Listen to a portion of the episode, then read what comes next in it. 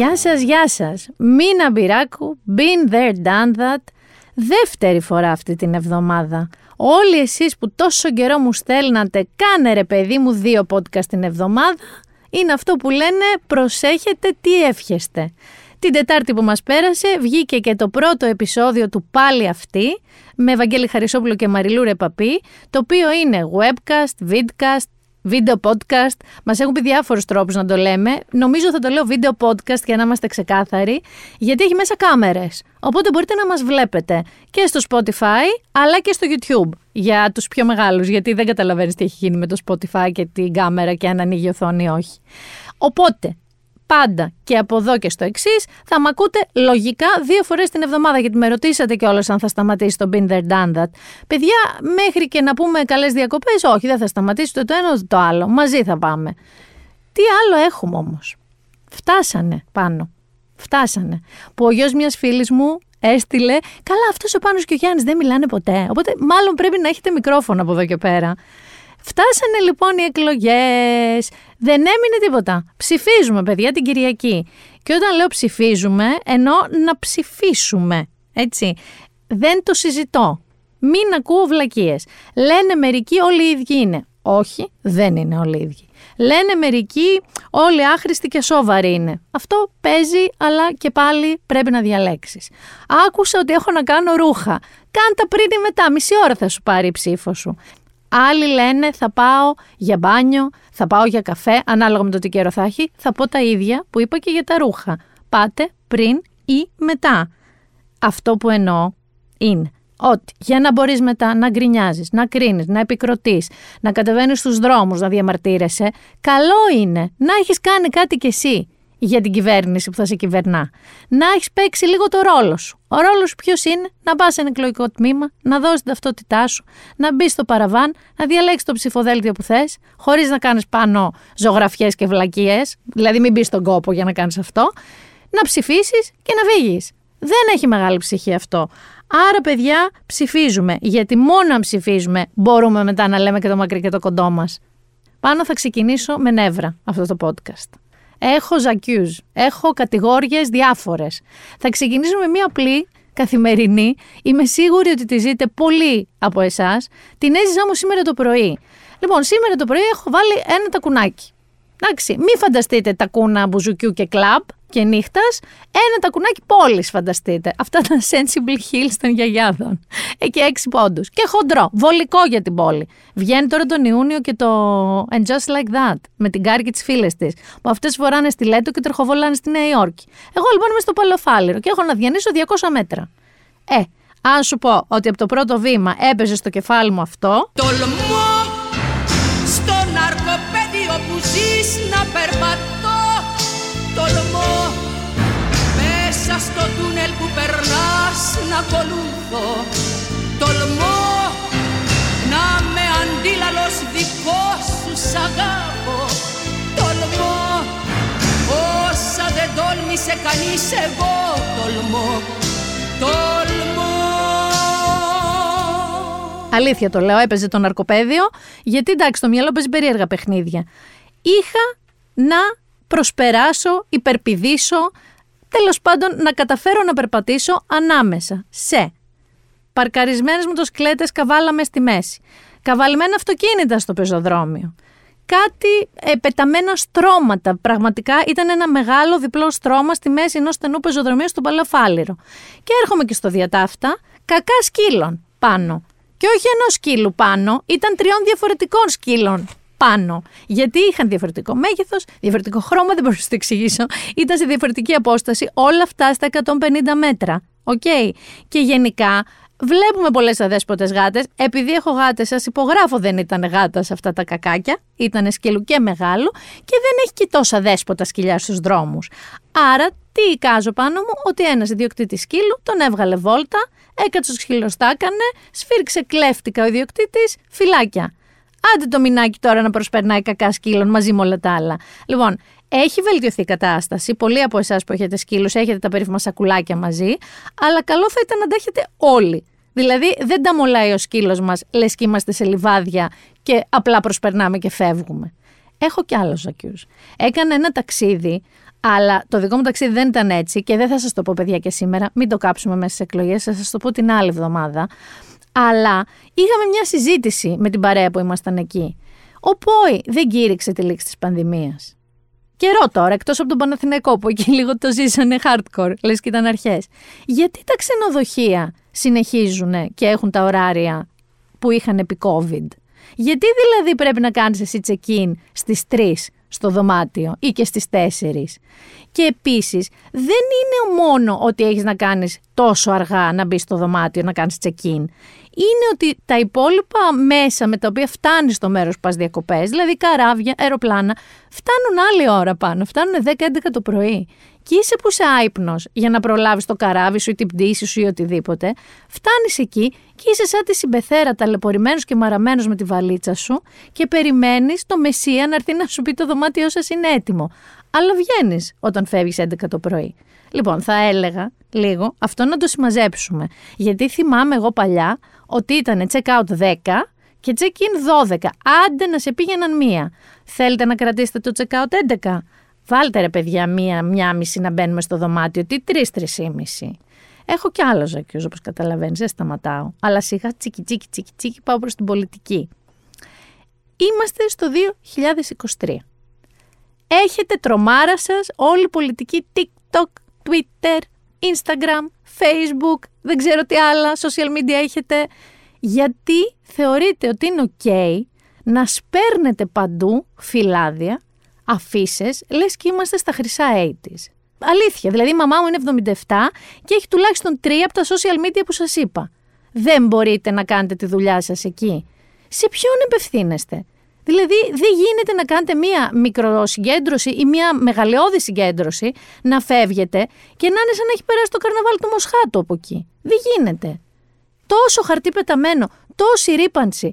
Είναι 2023 και θεωρώ ότι οι αρχηγοί των κομμάτων είτε για τους υποψήφιου τους, είτε ακόμα περισσότερο για τους εαυτούς τους, θα έπρεπε να το λήξουν αυτό το πανηγυράκι με τις αφήσει και τα φυλάδια. Φτάνει. Σόνι, τελείωσε. Στέλνετε SMS. Ακόμα και αυτό θα το δεχτώ. Που σου έρχεται ξαφνικά να ψηφίσετε μήνα μπυράκου την Κυριακή και λες πού με βρήκανε. Ακόμα και αυτό. Όχι πεταμένα χαρτιά φυλάδια. Και όχι και το άλλο. Αυτά τα λιώμενα, τα σπιτάκια, τα εκλογικά περίπτερα. Αυτά πώς τα μολάνε, δε, πώς διαλέγεις το location. Λες, Α, να, ένα ωραίο πεζοδρόμιο με μία διάβαση τυφλού, ας το βάλω εκεί πάνω. Να πάει ο τυφλός να πέσει το λιόμενο.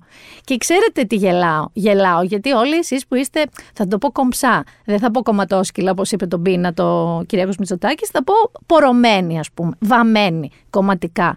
Βγαίνετε ρε παιδιά στα social και ανεβάζετε, ας πούμε, «Α, το περίπτερο του ΣΥΡΙΖΑ, ξέρω εγώ, στην πανόρ μου, είναι πάνω σε διάβαση τυφλών, τέτοιοι είναι, έτσι θα κυβερνήσουν».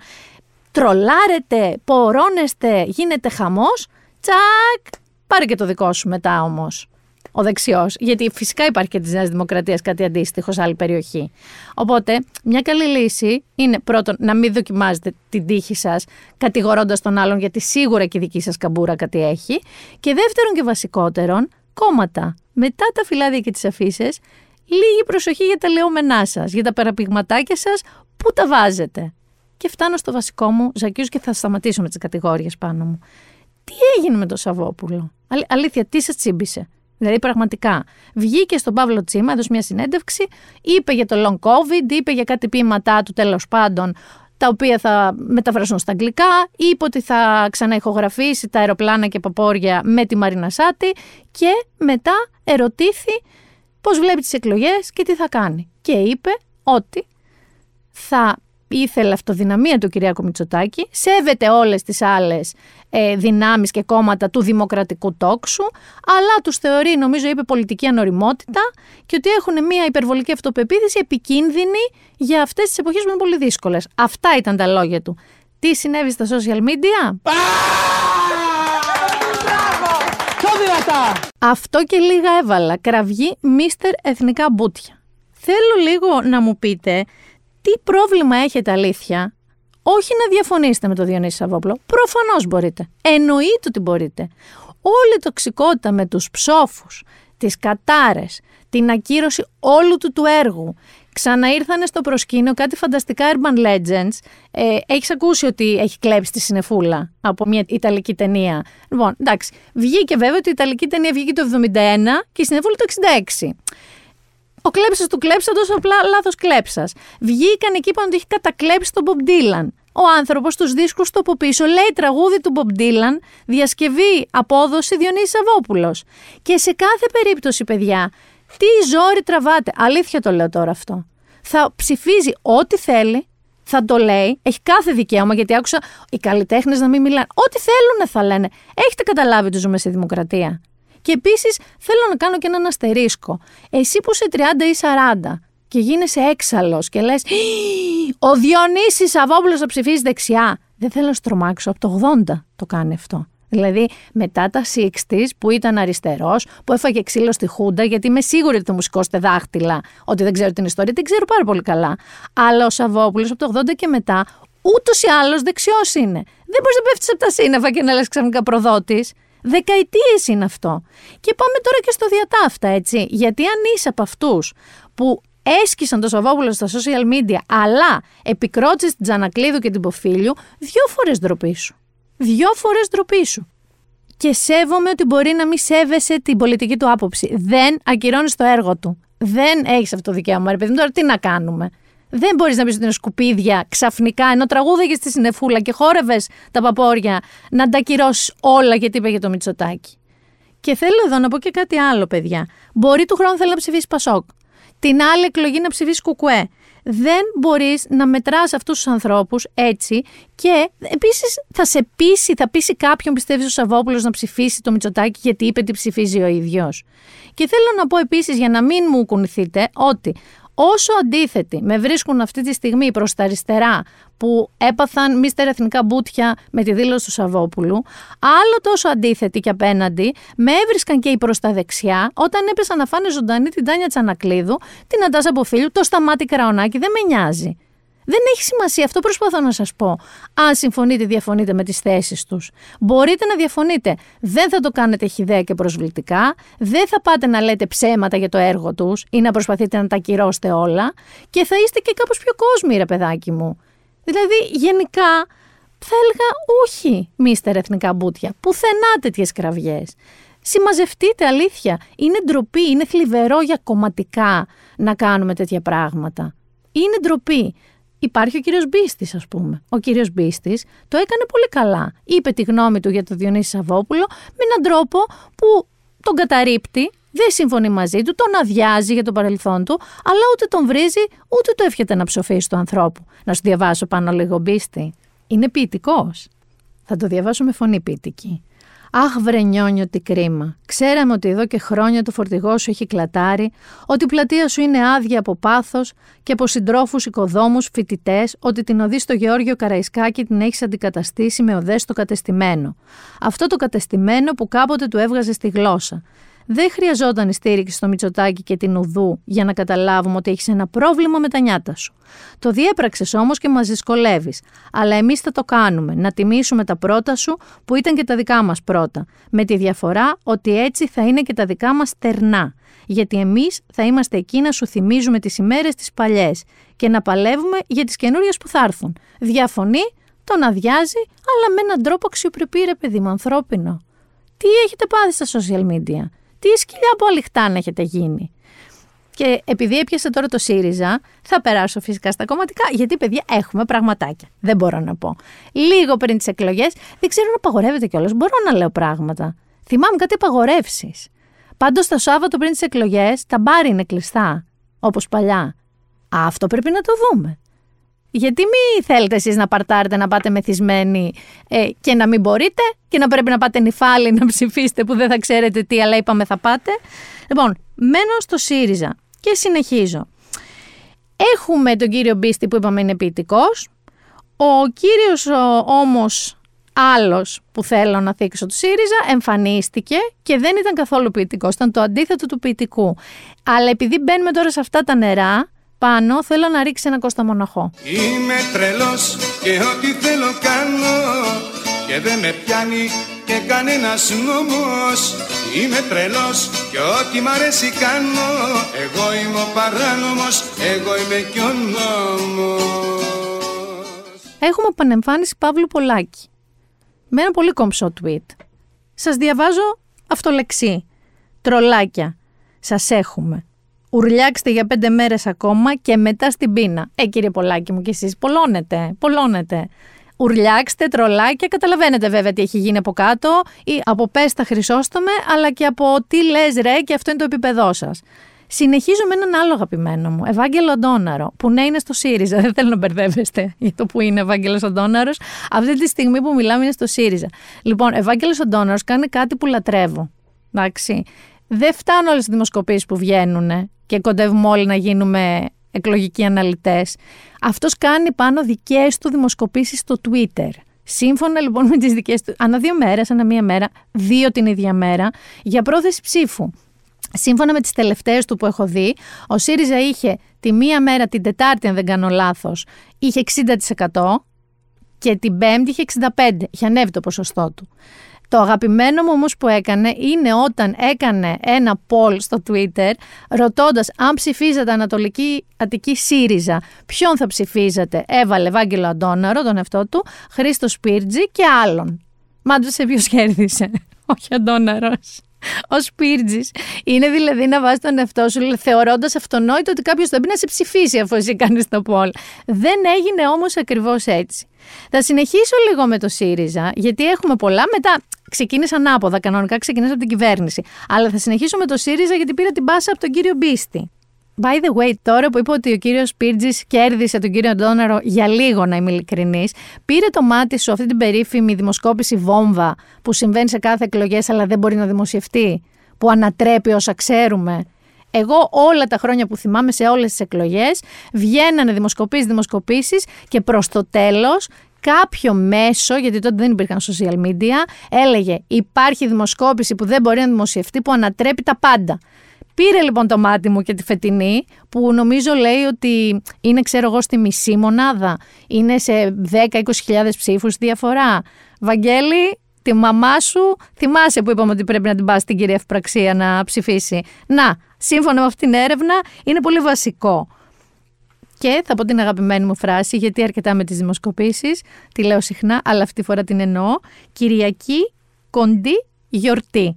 Πιο αλήθεια δεν υπάρχει. Ήρθε αυτή η Κυριακή. Πάω λοιπόν πάλι ΣΥΡΙΖΑ. Έχω αγαπημένο κύριο Κοντζιά, πρώην Υπουργό Εξωτερικών.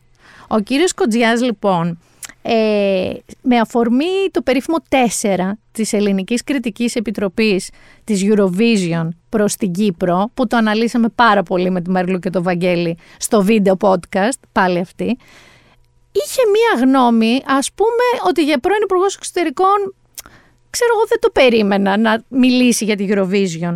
Είπε λοιπόν τώρα ότι το 4 της Ελληνικής Επιτροπής δεν είναι το πρόβλημα, αλλά το αποτέλεσμα. Ένα ακόμα δείγμα της προσπάθειας που κάνουν πολλές πλευρές του κυρίαρχου συστήματος να αποξενωθεί η ελληνική κοινότητα από τη Μεγαλόνισο και το Κυπριακό, ώστε να προωθηθούν τα απορριπταία σχέδιά τους. Κατάλαβες εσύ τίποτα; Σκόιλ ελικίκου έχω καταλάβει.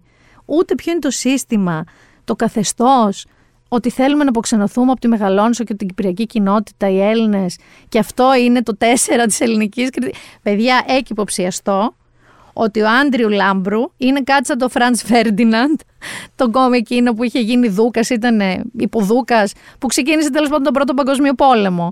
Ε, και φανταστώ λοιπόν ότι ο Άντριου Λάμπρου είναι κάτι τέτοιο.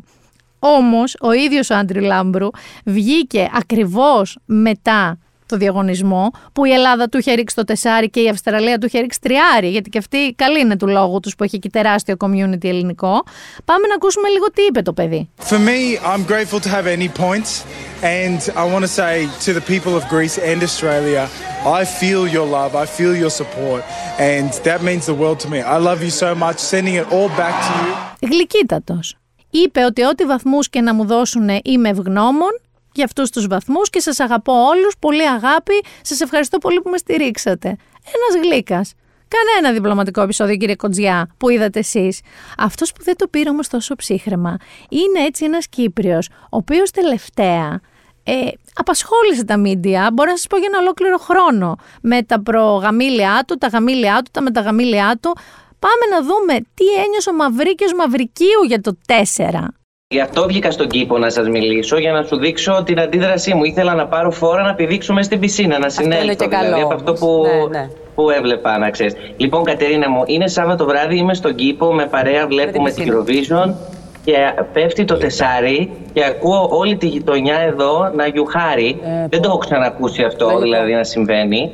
Ε, πραγματικά δεν υπάρχει άλλο θέμα συζήτησης να ξέρετε ακόμα και άνθρωποι που δεν ασχολούνται με την Eurovision όπως είναι οι γονείς μου ας πούμε που δεν έχουν πει ποτέ μου λένε μα τι, γιατί αδίκησαν αυτό το παιδί; Όλοι, όλοι, έχεις δίκιο έχει κάνει όλους τόσο μεγάλη εντύπωση αυτό το πράγμα και είναι πάρα πολύ φυσιολογικό μιλάμε για παράφορη αδικία δεν ξέρω τι, ποιος, γιατί, για ποιον λόγο δεν... Αχ, το χάσαμε. Χαμός, παιδιά, σου λέει. Του ήρθε τρέλα να πηδήξει στην πισίνα του. Και είχε ποζάρει παιδιά μπροστά στην πισίνα του για να μας δείξει που στόχευε να πέσει όταν άκουσε το 4. Γιούχε σου λέει μετά στη γειτονιά, χαμός έγινε. Εντάξει, κόπηκε μετά πέθανα. Α, τον χάσαμε που κόπηκε η σύνδεση. Θα τελειώσω λίγο με ΣΥΡΙΖΑ όμως. Θα πάω στον αρχηγό του ΣΥΡΙΖΑ τώρα, τον Αλέξη τον Τσίπρα. Ο Αλέξης Τσίπρας λοιπόν είχε μια τεράστια συγκέντρωση στη Θεσσαλονίκη, είχε μια πολύ μεγάλη συγκέντρωση στην Αθήνα, αυτά είναι έτσι εντυπωσιακά. Έδωσε μια συνέντευξη στο Σταύρο Θεοδωράκη. Στα πλαίσια της περιοδίας του στη Θεσσαλία, οπότε συναντήθηκαν πάλι σε παγκάκι. Η πρώτη συνέντευξη που του είχε κάνει ο Σταύρος Θεοδωράκης ήταν σε παγκάκι. Αυτή τη φορά όμως ήταν στη Λάρισα. Έχω τσιμπήσει έτσι δύο-τρία ενδιαφέροντα αποσπάσματα. Πάμε να ακούσουμε πρώτα για τον Γιάννη Βαρουφάκη ούτε ε, οραματίζομαι, ούτε προσδοκώ να υπάρξει μια κυβέρνηση που, θα, δεύτερου, του τρίτου, που θα βασίζεται ας πούμε στην ε, ανοχή ε, και μάλιστα ενός κόμματος το οποίο ε, εκτιμώ όλους τους ανθρώπους που συμμετέχουν εκεί, αλίμονο και τους σέβομαι, αλλά ο Γιάννης ο Βαρουφάκης νομίζω ότι εσκεμμένα έβαλε στη συζήτηση αυτή την αιμονή του ε, που έχει τελειώσει αυτό το θέμα. Έχει τελειώσει οριστικά από το 2015 και έκανε ένα πολύ μεγάλο δώρο στον κύριο Μητσοτάκη. Άρα, εν πάση περιπτώσει, με αυτές τις εμπονέ δεν υπάρχει καμία πιθανότητα συζήτησης για μένα. Ωστόσο, λέω. Μα είχατε πει για κυβέρνηση ανοχή, δεν είχατε πει. Έκανα μία συζήτηση με κάποιον συνάδελφό σας για το τι συμβαίνει στην Ευρώπη. Ναι. Και το πώς μπορεί να σχηματιστεί μια κυβέρνηση, τι ακριβώς γίνεται, είναι η συνεργασία, είναι η μη συμμετοχή για άλλα η στήριξη, είναι η ανοχή, όλα αυτά υπάρχουν. Αλλά δεν είναι αυτό το όραμά Δεν το εγώ θέλετε. Θέλω, εγώ θέλω δεν θέλετε να βγαίνει από την εγώ θέλω, του ΚΟΕ για να υπάρχει Εγώ θέλω μια κυβέρνηση ε, σταθερή, μια κυβέρνηση μακράς πνοής, τετραετίας. Και αυτό μπορεί να γίνει μονάχα πάνω σε μια σαφή προγραμματική βάση. Όντως, δίκιο είχε. Όντως, ο Γιάννης Βαρουφάκης με έναν νι έκανε δώρο στον Κυριάκο Μητσοτάκη με τη Δήμητρα. Να θυμηθούμε ότι για 4-5 μέρες με το που είπε τι Δήμητρες ο Βαρουφάκης ήταν παντιέρα σε όλη τη Νέα Δημοκρατία, όπου στεκόντουσαν και όπου βρισκόντουσαν, με κάποιο τρόπο τσουπ αναφερόντουσαν στη Δήμητρα. Οπότε δίκαια ο Αλέξης Τσίπρας είπε ότι αυτό το χαρτί κάηκε λόγω της αιμονής του Βαρουφάκη. Τώρα έχω Βελόπουλο. Και όχι μόνο Βελόπουλο, γιατί τον ρωτάει Θοδωράκης αν θα συνεργαζόταν με Βελόπουλο και αν ο Βελόπουλος θα μπορούσε να γίνει ο νέος καμένος. Άρα του θίγει και εκείνη την φανταστική, αξέχαστη συνεργασία ΣΥΡΙΖΑ με ΑΝΕΛ. Για να κάνω και μια προβοκατόρικη ερώτηση. Ο Βελόπουλο. Έχεις κάνει αρκετές. ο Βελόπουλο.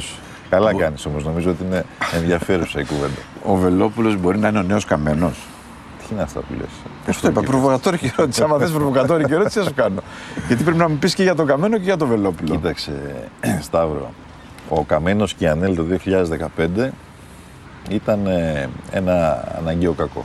Και δεν έχω παράπονο από τον ε, Καμένο την πρώτη φάση της διακυβέρνηση. Θέλω να είμαι ειλικρινής. Για το Βελόπουλο είπε τι είναι αυτά που λες, τύπου τι είναι αυτά ρε. Για τον Πάνο Καμένο είπε ότι ήταν αναγκαίο κακό. Και τέλος πάντων ότι στην αρχή της κοινή ας πούμε διακυβέρνησης δεν είχε και παράπονο. Εδώ όμως αναφέρθηκε και σε κάτι άλλο, εκεί για την ε, ψήφο ανοχής που ανέφερε και έγινε πάλι παντιέρα στην Νέα Δημοκρατία. Και θα σταθώ λίγο σε αυτό, γιατί και στη διακαναλική που έδωσε, που όλοι οι αρχηγοί δίνουν διακαναλική, αναφέρθηκε και σε άλλη κυβέρνηση πάνω τώρα. Σε κυβέρνηση ειδικού σκοπού. Προσπαθώντας να καβατζώσει τον ε, Ανδρουλάκη ότι έλα να κάνουμε μια κυβέρνηση τριών-τεσσάρων μηνών, να ξεκαθαρίσουμε το τοπίο σε σχέση με τις υποκλοπές που είναι το πονάκι του Ανδρουλάκη. Εδώ, κύριε Τσίπερα, θέλω να σας ρωτήσω λίγο κάτι, γιατί λίγο έχω μπερδευτεί. Παντού μεν καταλήγετε να πείτε ότι αυτό που θέλετε είναι μία συγκυβέρνηση διαρκείας, να πάει για τέσσερα χρόνια, αλλά εντωμεταξύ έχετε πει και η κυβέρνηση με ψήφο ανοχής και η κυβέρνηση ειδικού σκοπού. Δηλαδή, λίγο να αποφασίζουμε τι κυβέρνηση θέλετε, γιατί είναι μπερδευτικό και εγώ το λέω και το καλό σας, γιατί εσείς αρχίζετε και φαίνεστε ασαφείς. Ασαφείς δεν ήταν καθόλου και θέλω να το πω αυτό. Είδατε συνέντευξή του στη Ράνια Τζίμα, στο Μέγκα. Οφείλω να πω ότι νομίζω, δεν θυμάμαι κάτι άλλο, ότι ήταν η καλύτερη του εμφάνιση ever του Αλέξη Τσίπρα. Νομίζω ότι ήταν πολύ πιο όριμος, πολύ πιο συγκροτημένος. Δεν είπε αυτά τα πολύ λαϊκίστικα, σαν αυτό που έλεγε στο TikTok με τον Αλή Μπαμπά, που έχει μόνο 40 κλέφτες. Δεν έκανε λίγο σε φερλικά αστεία, δεν είπε τσιτάτα. Δεν ήταν λίγο Βασιλάκης Καήλα που τον έχω κατηγορήσει κατά καιρούς. Ήταν πάρα πάρα πολύ καλός. Και εδώ θέλω να τον στηρίξω και σε μια άποψή του που είδα ότι από δεξιά accounts κόπηκε περίεργα και άρχισε πάλι να γίνεται viral. Η άποψή του λοιπόν για αυτούς οι οποίοι ψήφισαν Χρυσή Αυγή, να τους φέρουμε κοντά μας και να μην τους έχουμε απέναντι, με βρίσκει παιδιά απόλυτα σύμφωνη. Συγγνώμη που σας το λέω. Και θα έπρεπε όλα τα κόμματα να το βλέπουν έτσι. Γιατί είναι ξεκάθαρο ότι δεν αναφερόταν παιδιά σε αυτούς που έχουν ξέρω τα του ασβάστικα ε, και στο σπίτι τους σημαίε της ναζιστικής Γερμανίας. Αναφέρεται σε αυτούς οι οποίοι για κάποιο λόγο παραμυθιάστηκαν και ψήφισαν Χρυσή Αυγή. Προφανώς δεν εννοεί τα πρωτοπαλίκαρα της Χρυσής Αυγής εννοεί τους κανονικούς ανθρώπους που κάπως την πάτησαν. Και αν θέλετε τη γνώμη μου, εμένα σε αυτό με βρίσκει σύμφωνη. Και αυτή θα πρέπει να είναι η αντιμετώπιση των κομμάτων. Γιατί όταν είχε μπει η Χρυσή Αυγή, δεν είχε κανένα αστείο ποσοστό. Να λέμε τα έτσι, να λέμε και τα αλλιώς. Έχουμε και αντίπαλο στρατόπεδο. Δεν θα άφηνα τη Νέα Δημοκρατία εκτός. Και θα ξεκινήσω με αγαπημένο μου, αγαπημένο μου πραγματικά, δηλαδή με ξεπερνάει και ξεπερνάει και τον εαυτό του. Άδωνη Γεωργιάδη. Μετά το ολόγραμμα είναι ο πιο high-tech των πολιτικών, που εμφανίστηκε, όπως είπαμε, σε τρεις ομιλίες ταυτόχρονα μέσω ολογράμματος, προχώρησε τώρα σε ένα αρκτικό λέξο. Το αρκτικό λέξο είναι το ακρονίμιο, δηλαδή που πήρε ένα-ένα τα γράμματα του ονόματός του, Άδωνης, και μόνος του εξήγησε για τον εαυτό του τι είναι. Δηλαδή από κάθε γράμμα άρχιζε μία λεξούλα. Πώς είναι αυτό; is for the way you look at me. Oh, it's for the only one I see. V is very, very extraordinary. E is even more than anyone that you adore can love. Is all that I can give to you. Που λέει ο Nat King Cole L is for the way you're looking at me ή και τα λοιπά, καμία σχέση. Πάμε λίγο να δούμε πώς περιγράφει ο Άδωνης Γεωργιάδης τον Άδωνη Γεωργιάδη μέσω του αρκτικού λεξού του. Α. Άβλητος δεν έχει βληθεί η πληγή. Εδώ θα του δώσω τα εύσημα, διότι επειδή οι λέξεις που θα ακολουθήσουν είναι ημιάγνωστες, είναι σαν το Κύπρε του Βαγγέλη Χαρισόπουλου που μας έλεγε, έχει την εξήγηση δίπλα. Άρα, Α είναι άβλητος, αυτός που δεν έχει βληθεί η πληγή. Δ, δίκαιος. Λέει δίπλα, μάχεται για το δίκαιο, το σωστό και το νόμιμο. Πάμε στο Ω. Άμα παίζετε ονομαζόφυτο πράγμα, ακούστε αυτές τις λέξεις. Ο κύθος ταχύς είναι γρήγορος. Άμα σου πω πάνω είσαι ο κύθος σαν τον άνεμο, εντάξει είσαι ταχύς σαν τον άνεμο. Νικαφόρος και όχι νικηφόρος, επιτυγχάνει νίκες. Ηθής με γιώτα, άδωνης γράφεται να σας θυμίσω με γιώτα, όχι μην τον γράφετε με ήττα. Ηθής είναι ο ευθύς, ο ακριβής, ο σωστός, ο ειλικρινής, ο τίμιος. Και πάμε και στο σίγμα μου το αγαπημένο μου, σόφρον. Σόφρον δεν εννοώ ότι δεν είναι σόφρον, αλλά η μετάφρασή του είναι συνετός, λογικός, προνοητικός και πάνω μου μετρημένος. Εντάξει. Κύριε Γεωργιάδη, είστε τεράστιο τρόλ. Δηλαδή, να δεχτώ όλα και τα άβλητος και το δίκαιος και το κύθο. Ο κύθο είστε σίγουρα. Ταχύτατος είστε. Προλαβαίνετε 7 εκπομπές σε μια ώρα. Νικαφόρος, ας πούμε ότι μέχρι στιγμής, ναι, έχετε πάρα πολύ καλό ranking στους βουλευτές της Νέας Δημοκρατίας. Ηθής, ευθύς ακριβής, ας πούμε, ναι, αλλά τώρα σόφρον, δηλαδή μετρημένος και λογικός, όχι πάντα.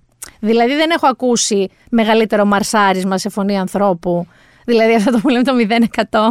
Ο Άδωνης το πετυχαίνει πιο γρήγορα και από Φεράρι, άμα θέλει να τον εκνευρίσουν. Επομένως αυτά ήταν πώς βλέπει ο Άδωνης τον εαυτό του και καλό κατά τη γνώμη του είναι να τον δούμε κι εμείς έτσι. Συνεχίζω τώρα, γιατί είδατε έχει πολλές αρχαίες λέξεις μέσα, είναι, αγαπάει, έχει και αυτό το σχολείο, τη σχολή που έχει, αλλά επειδή πάμε λίγο στα αρχαία, θέλω να πάμε σε κάτι ρε παιδιά που έγινε πολύ viral, πάρα πολύ viral και είναι ευρύτερα στη Νέα Δημοκρατία, δεν ανήκει στη βουλευτική έτσι τώρα εκλογή, αλλά είναι Νέα Δημοκρατία. Φυσικά μιλάω για το δήμαρχό μας. Μιλάω για τον Κώστα τον Πακογιάννη. Δεν θέλω να αγχώνεστε. Δεν έχει αλλάξει το πλάνο Βουλεβάρδο, Σικουάνας και Βαρκάκια. Δεν έχει πάει, ας πούμε, στο Φλωρεντία, γεφυράκια και άλλα ποτάμια. Είμαστε OK εκεί. Όμως τσιμπήθηκε κάτι και έγινε viral, γιατί δεν συνέβη τώρα, συνέβη πριν κάποιες εβδομάδες στο Φόρουμ των Δελφών. Όπου μιλούσε και έλεγε για διάφορα project της Αθήνας. Μεταξύ άλλων, λοιπόν, Πάμε να ακούσουμε το ηχητικό για να δούμε γιατί έγινε viral. Αλλά μην μένουμε μόνο σε Εθνικό Αρχαιολογικό Μουσείο. Υπάρχει και το Μουσείο της Ακαδημίας Πλάτωνα. Σωστό. Δεν ξέρω πόσοι από εσάς που είστε σήμερα εδώ έχετε δει το σχέδιο. Και εκεί τρέξαμε αρχιτεκτονικό διαγωνισμό. Είναι ένα εκπληκτικό αποτέλεσμα. Να πούμε λίγο Ακαδημία Πλάτωνα. Ακαδημία Πλάτωνα στον Κολονό. Είναι ο μπίθουλα της Μαντάμ Σουσού. Για να συνεννόμαστε ένα χώρος πρασίνου που είναι και αρχαιολογικός χώρος. Υπέροχος. Έχουμε μάλιστα, σας καλούμε την Δευτέρα Urban Picnic για την Πρωτομαγιά, για να πούμε και της χαράς. Εκεί ποιος είναι ο σχεδιασμός μας με το Υπουργείο Πολιτισμού; Νούμερο ένα, ξαναφτιάχνουμε το πάρκο με την παιδική χαρά, με διαδρόμους, με μια πάρα πολύ άλλη μελέτη. Είχε ήδη αρχίσει να δουλεύετε το έργο, θα έχει τελειώσει το Σεπτέμβριο. Νούμερο δύο, γίνονται οι αρχαιολογικές καφέ διότι από κάτω έχουμε μια ολόκληρη πολιτεία, την πολιτεία του Πλάτωνα, την οποία την έχουμε επιχωματώσει. Όπως ακούσατε, ανακάλυψε την πολιτεία του Πλάτωνα, θα μένει στον Κολονό ή, όπως διευκρίνησε ο ίδιος, στον πίθουλα της Μαντάμ Σουσού, το περίφημο έργο του Δημήτρη Ψαθά. Και δεν εννοεί το βιβλίο, παιδιά. Εννοεί κανονική πολιτεία, όπως ακούσατε. Και μάλιστα έκανε και χεράκια τύπου αυτονόητα, τη γνωστή πολιτεία του Πλάτωνα. Και εκεί λοιπόν έγινε χαμούλης. Είπαν ότι η μεταμόρφωση του Κάφκα, διάβασα από τα πιο πετυχημένα, είναι δίπλα στο Νέο Ηράκλειο. Κατουρήθηκα εκεί. Χρήστο Δεμέτη, για σένα λέω. Ότι η Ατλαντίδα είναι προφανώς στην Αταλάντη και πρέπει να πάμε να τη βρούμε. Μέχρι και ο εκδοτικός οίκος Κάκτος, πόσταρε παιδιά στα social media ένα post όπου έχει τη σειρά Πλάτωνος Πολιτεία και έχει γράψει πάνω καθαρή, χωρίς επιχωματώσεις, ευκαιρία. Ε, είναι από αυτά τα πολύ καλά marketing, τα πολύ γρήγορα αντανακλαστικά στα marketing και μπράβο στις εκδόσεις κάκτος. Εδώ να πω, επειδή είμαι και φυτό, ότι δεν λέμε εξκαφή. Εξκαφή κάνει η ΕΙΔΑΠ, για να κάνω σωλήνα. Αν είναι αρχαιολογικά λέμε ανασκαφή κύριε Μπακογιάννη. Θέλω όμως να είμαι δίκαιη. Και επειδή την έχω πατήσει στη ζωή μου πολλές φορές από αυτά που πετυχαίνουμε στα social media και γελάμε και τα στέλνουμε ένας στον άλλον, έψαξα όλο το βίντεο από το φόρουμ των Δελφών. Έψαξα όλη τη συζήτηση. Και μάλιστα τη βρήκα και στο News 24-7 και εδώ οφείλω να το πω γιατί παιδιά εμείς το ψάχνουμε εδώ πέρα και βάζουμε όλα τα κομμάτια, όχι τσιτάτα από τα social media. Πάμε λοιπόν να ακούσουμε ακριβώς τι είπε κάποια δευτερόλεπτα μετά. Είχαν ανακαλυφθεί μάλιστα κάποια ευρήματα πριν το Δεύτερο Παγκόσμιο Πόλεμο, μετά τα επιχωματώσαμε με πολύ μεγάλη άνεση. Άρα εκεί θα ξαναβγεί η Ακαδημία του Πλάνου στον αέρα και τρία θα φτιάξουμε το μουσείο.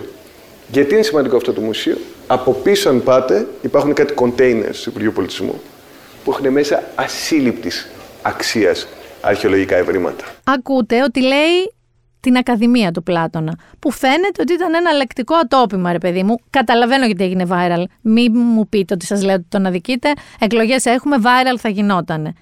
Μου έκανε όμως κάτι άλλο εντύπωση.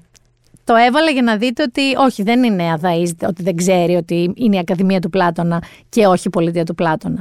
Εμένα αυτό που μου έκανε εντύπωση πάνω είναι κάτι άλλο. Είπε για κάτι κοντέινερ που είναι μέσα εκεί στην περιοχή, σε αυτό το πάρκο, τα οποία είναι γεμάτα, είπε, με αρχαιολογικά ευρήματα αμύθιτης αξίας. Και να πάτε να τα δείτε, αν θέλετε. Έχω εγώ την απορία, γιατί δεν είναι στη δικαιοδοσία του ξεκάθαρα. Μιλάμε για Υπουργείο Πολιτισμού και Διεύθυνση Αρχαιοτήτων. Προφανώς. Είναι τα αρχαία που έχουν βρεθεί στην Αθήνα. Όταν άλλος πάει και λέει, Να, παιδιά, εκεί πίσω είναι κάτι κοντέινερ με αρχαία μύθη της αξίας. Τι περιμένει, ότι ας πούμε η εφορία αρχαιοτήτων έχει πάρει, ξέρω εγώ, ειδικούς πράκτορες της Μοσάντ, νίντζα καρατέκα. Τι έχουν, οικάδε και τα φυλάνε. Φαντάζομαι ότι είχε ένα ψωροφύλακα δύο. Δηλαδή, όταν ο άλλος βγαίνει και λέει, παιδιά, έχει κοντέινερ εκεί με αρχαία, είναι, θα το έλεγα, ευαίσθητη πληροφορία και αν σκάσει ας πούμε μια συμμορία 8-10 άτομα και θέλουν να πάρουν τα αρχαιολογικά ευρήματα μύθη της αξίας, θέλω να μου πείτε τι θα γίνει εκεί με τον ένα φύλακα που θα έχει ίσως, αν τον έχει και αυτόν. Δεν έχω ψάξει αν έχει φύλακα. Κύριε Μπακογιάννη μου, καταλαβαίνω ότι ξέρετε τη διαφορά μεταξύ πολιτείας του Πλάτωνα και ακαδημίας του Πλάτωνα, αλλά εγώ θα σας αφιερώσω μια άλλη πολιτεία, έτσι γιατί θέλω να τη θυμηθώ. Πάρτε λίγη αναβίση πολιτεία κάποιας άλλης εποχής σε γυρεύω στο τραγούδι της βροχής μια παλιά φωτογραφία στο σιρτάρι το κλειστό μεθυσμένη πολιτεία σ' αγαπώ και όπως με το ΣΥΡΙΖΑ έκλεισα το ραπόρτο μου με τον αρχηγό, θα κλείσω και στη Νέα Δημοκρατία με τον αρχηγό, τον Κυριάκο Μητσοτάκη. Ο οποίος Κυριάκος Μητσοτάκης, μέσα σε μία εβδομάδα, παιδιά, έκανε το Αρναούτογλου Χατζη Νικολάου Κατερίνα Καινούριου κολλιά του Παγκράτη. Δηλαδή πέρασε όλα, όλα τα είδη εκπομπής. Και είχε και αξιοσημείωτε στιγμές, έτσι που αξίζει να τις ακούσουμε, όχι πάντα επικαλώ. Α ξεκινήσουμε λοιπόν από τη συνέντευξή του στο Γρηγόρη Αρναούτογλου, ο οποίος Γρηγόρης Αρναούτογλου δεν την έκανε όλη τη δουλειά. Μην σας πω ότι μπορώ να την κατηγορήσω για παιδική εργασία, γιατί έβαλε και ένα παιδάκι να κάνει ερωτήσεις στον Κυριακό Μητσοτάκη, το οποίο παιδάκι ήταν σαν μικροσωσία του Γρηγόρη. Του μοιάζε δηλαδή πάρα πολύ. Είχε και το στυλ, Εντάξει, ήταν διαβασμένο και προετοιμασμένο, δεν είναι ότι έλεγε ερωτήσεις από την κούτρα του. Και ο Κυριάκος Μητσοτάκης, ας πούμε, ότι προσπάθησε να βγάλει ένα γλυκό ανθρώπινο πρόσωπο, όπως κανονικά οι άνθρωποι κάνουμε απέναντι σε ένα 8χρονο παιδάκι. Πάμε να ακούσουμε πώς πήγε αυτό. Άμα δεν είστε πρωθυπουργό, τι θα θέλετε να είστε; Θα ήθελα πάρα πολύ, αλλά δεν θα μπορούσα ποτέ να το κάνω να ήμουν επαγγελματίας μπασκεμπολίστας. Αλλά δεν παίζω τόσο καλό μπάσκετ. Οπότε δεν θα μπορούσα να το κάνω. Όμως να σου πω κάτι. Είσαι πολύ ψηλός. Ε, είμαι κανονικός προς ψηλός. Είμαι ένα 86. Ναι, χαρά είστε. Ένα 86, αλλά αν θα έκανα κάτι διαφορετικό, πιστεύω ότι θα ήθελα να ήμουν καθηγητής. Ποδηλάτη μου αρέσει η ποδηλασία. Αλλά θα ήθελα να ήμουν καθηγητής στο πανεπιστήμιο. Άμα είχατε μια υπερδύναμη, ποια θα είχατε; Να ταξιδεύω στον χρόνο. Ωραίο. Αυτό είναι πολύ ωραίο. Ναι, να μπορώ να πηγαίνω πίσω ή μπορώ να πηγαίνω και μπροστά, να δω πώς θα είναι η Ελλάδα σε 20 χρόνια από τώρα. Γιατί ας πούμε μπορείτε να πάτε πίσω, να διορθώσετε κάτι που είχατε κάνει. Α, αυτό δεν και θα μπλέξει λίγο. Αν μπορούσαμε. Αυτό είναι η υπερδύναμη που νομίζω ότι. Αυτό νομίζω ότι είναι η υπερδύναμη που ξεπερνάει και τα όρια της υπερδύναμης. Αυτό θα, ήταν θα, μου, θα μου αρκούσε να γυρνάω πίσω και να βλέπω, ας πούμε, πώς ζούσαν άνθρωποι σε άλλες εποχές; Σαν. Σκέψου να μπορείς να, να γυρίσεις πίσω και να δεις πώς έχασαν τον Παρθενώνα, τι ωραία που θα ήταν. Ποιος είναι ο αγαπημένος σας υπερήρωας; Ο Batman. Και μου άρεσαν πολύ και οι ταινίες του Batman. Οι, οι τελευταίες οι οποίες βγήκαν ήταν καταπληκτικές. Ε, έχω μάθει ότι πηγαίνετε σε πολλά ταξίδια σε όλο τον κόσμο. Ναι. Έχετε γνωρίσει διάσημους ποδοσφαιριστές ή μπασκετμπολίστες; Έχω γνωρίσει καταρχάς τον Γιάννη τον Αντοκούμπο. Ω. Τον τρελάνετε τώρα. Και μου έχει κάνει ένα κατα... Είναι πανύψηλος. Είναι συμπαθέστατος. Είναι τρομεράς σεμνό για όλα αυτά τα οποία έχει πετύχει. Είναι οικογενειάρχης και μου έχει χαρίσει ένα ζευγάρι παπούτσια με την υπογραφή του. Πω, πω. Πρόεδρε, άμα νικήσει η Νέα Δημοκρατία θα μας τα κάνετε δώρο; Σπύρο, είδες, ε, εγώ, εγώ τα τρέντι... Σπύρο, αν, αν, κερδί, συγγνώμη, πρόεδρε, αν κερδίσει η Νέα Δημοκρατία, τι δώρο θα στείλετε στο Σπύρο; Για σένα δουλεύω. Ορίστε, τι δώρο θα στείλετε, πρόεδρε; Θα σου πω τι θα του στείλω. Τι; Ε, θα του στείλω κάτι παπούτσια πασόκ, τα έχεις δει που είναι πολύ, που είναι, που είναι πολύ trendy. Μιας και ξεκίνησες μιας και ξεκίνησες με πασόκ, θα τελειώσω κι εγώ όπως ξεκίνησες. Κυρίες και κύριοι, ο Κυριάκος Μητσοτάκης! Batman. Η μαγική δύναμη που θα ήθελε ήταν να γυρίζει μπρος πίσω στο χρόνο. Είπε για τον Αντετοκούνμπο, εδώ θέλω λίγο να σταθώ. Όταν τον περιέγραφε στον Πιτσιρικά, που δεν τούταξε τελικά ότι θα του δώσει τα παπούτσια του αντετοκούμπο τα υπογεγραμμένα, χαζό είναι ο Μητσοτάκης. Τον περιέγραψε ως πάρα πολύ σεμνό, πάρα πολύ ψηλό, πάρα πολύ πετυχημένο και οικογενειάρχη. Δηλαδή έχεις να περιγράψεις τον Αντετοκούμπο και σου δίνουν πέντε λέξεις. Θα μπουν μέσα σε αυτές τις πέντε λέξεις λέξη οικογενειάρχης τώρα. Αλήθεια, κύριε Μητσοτάκη. Τέλος πάντων, ας πούμε ότι αυτό ήταν, θα του δώσει κάτι παπούτσια πασόκ, είπε του παιδιού. Σικέ, γιατί είχε ήδη αρχίσει να παίζει ντράμρολ. Αλλά Σπυράκο, τζάμπα ο κόπος, τζάμπα το κοστούμάκι, τζάμπα η προσπάθεια. Δεν θα τσιμπήσει παπούτσια, δεν το κούμπο. Πάμε τώρα στα πιο δύσκολα. Γιατί θεωρώ ότι στην άλλη συνέντευξη που έκανε στον Νίκο Χατζηνικολάου, ίσως θα έπρεπε αυτή την υπερδύναμη που είπε ότι δεν ήθελε να διορθώνει δηλαδή λάθη του παρελθόντος, ίσως θα έπρεπε να τη θέλει. Γιατί κάτι που είπε στον Νίκο Χατζηνικολάου πήγε όλο λάθος. Και για να είμαι δίκαιη, γιατί σας ξαναείπα ψάχνω πάντα, θα ακούσετε το απόσπασμα που είδατε να λέει για τους συγγενείς των θυμάτων από την τραγωδία στα Τέμπη και τις τωρινές εκλογές, θα ακούσετε και την ερώτηση του Νίκο Χατζηνικολάου. Έρχομαι στα Τέμπη. Έχουμε απεργία των ε, σιδηροδρομικών σήμερα, ε, οι οποίοι λένε ότι στους δυόμισι μήνες που έχουν μεσολαβήσει από την τραγωδία αυτή δεν έχει αλλάξει τίποτε, ότι εξακολουθούν τα πράγματα να κινούνται με τον ίδιο τρόπο ε, με αυτόν τον τρόπο που μας οδήγησε στη, στην τραγωδία. Επίσης είχαμε σήμερα και την μήνυση των συγγενών ε, κατά παντός υπευθύνου ναι. ε, και μιλούν και για ευθύνες πολιτικών προσώπων διαχρονικές όλων ε, των κυβερνήσεων των τελευταίων δεκαετιών. Θέλω να σας ρωτήσω τι συμπεράσματα έχετε βγάλει από το θέμα αυτό, τι έχετε κάνει μέχρι σήμερα για να αλλάξει η κατάσταση εκεί και τι σκοπεύετε να κάνετε στο άμεσο μέλλον για να βελτιωθεί αυτή η πολύ άσχημη εικόνα του, του ελληνικού σιδηροδρόμου. Λυπάμαι που το ζήτημα αυτό εργαλειοποιείται με τέτοιο τρόπο ε, λίγες μέρες πριν από τις εκλογές και πιστεύω ότι και ο δικαιολογημένος θυμός των ε, συγγενών των θυμάτων δεν, ε, δεν δικαιολογεί, ε, αν θέλετε, τέτοιου είδους συμπεριφορές. Πολλά έχουν αλλάξει στον σειρόδρομο. Ήταν λοιπόν απαράδεκτη και ανέστητη η δήλωσή του και προσβλητική προς τα θύματα της τραγωδίας των τεμπών. Έτσι όπως κόπηκε στα social ήταν ανατριχιαστικά κακή, ήταν τρομακτικό να έχει πει κάτι τέτοιο. Χωρίς ολόκληρη την ερώτηση. Με ολόκληρη τώρα την ερώτηση, καταλαβαίνεις ότι μπορεί να μην τα είπε ακριβώς έτσι. Θα σας πω τι εννοώ γιατί βασικά ο ίδιος έπαθε κακό την επόμενη μέρα και βγήκε και μίλησε για κοπτοραπτική, για συκοφαντία, για άθλια διαστρέβλωση όσων είπε και πάμε να δούμε τώρα την πραγματικότητα. Η αλήθεια είναι ότι η εργαλειοποίηση θα μπορούσε να αναφέρεται στην απεργία των σιδηροδρομικών. Όμως κύριε Μητσοτάκη, όταν πιάνετε ένα θέμα τόσο τζιζ, καλό είναι να είστε πάρα πολύ ξεκάθαρος, πάρα πολύ προσεκτικός και πάρα πολύ σαφής. Αν θέλετε να πείτε ότι η απεργία των σιδηροδρομικών είναι εργαλειοποίηση των τεμπών πριν τις εκλογές, θα έπρεπε να το πείτε ακριβώς έτσι. Όχι είναι δυστυχώς εργαλειοποίηση σκέτο. Θα μπορούσαν να σας το χρεώσουν όπως και σας το χρέωσαν. Και έρχομαι τώρα στο διατάφτα.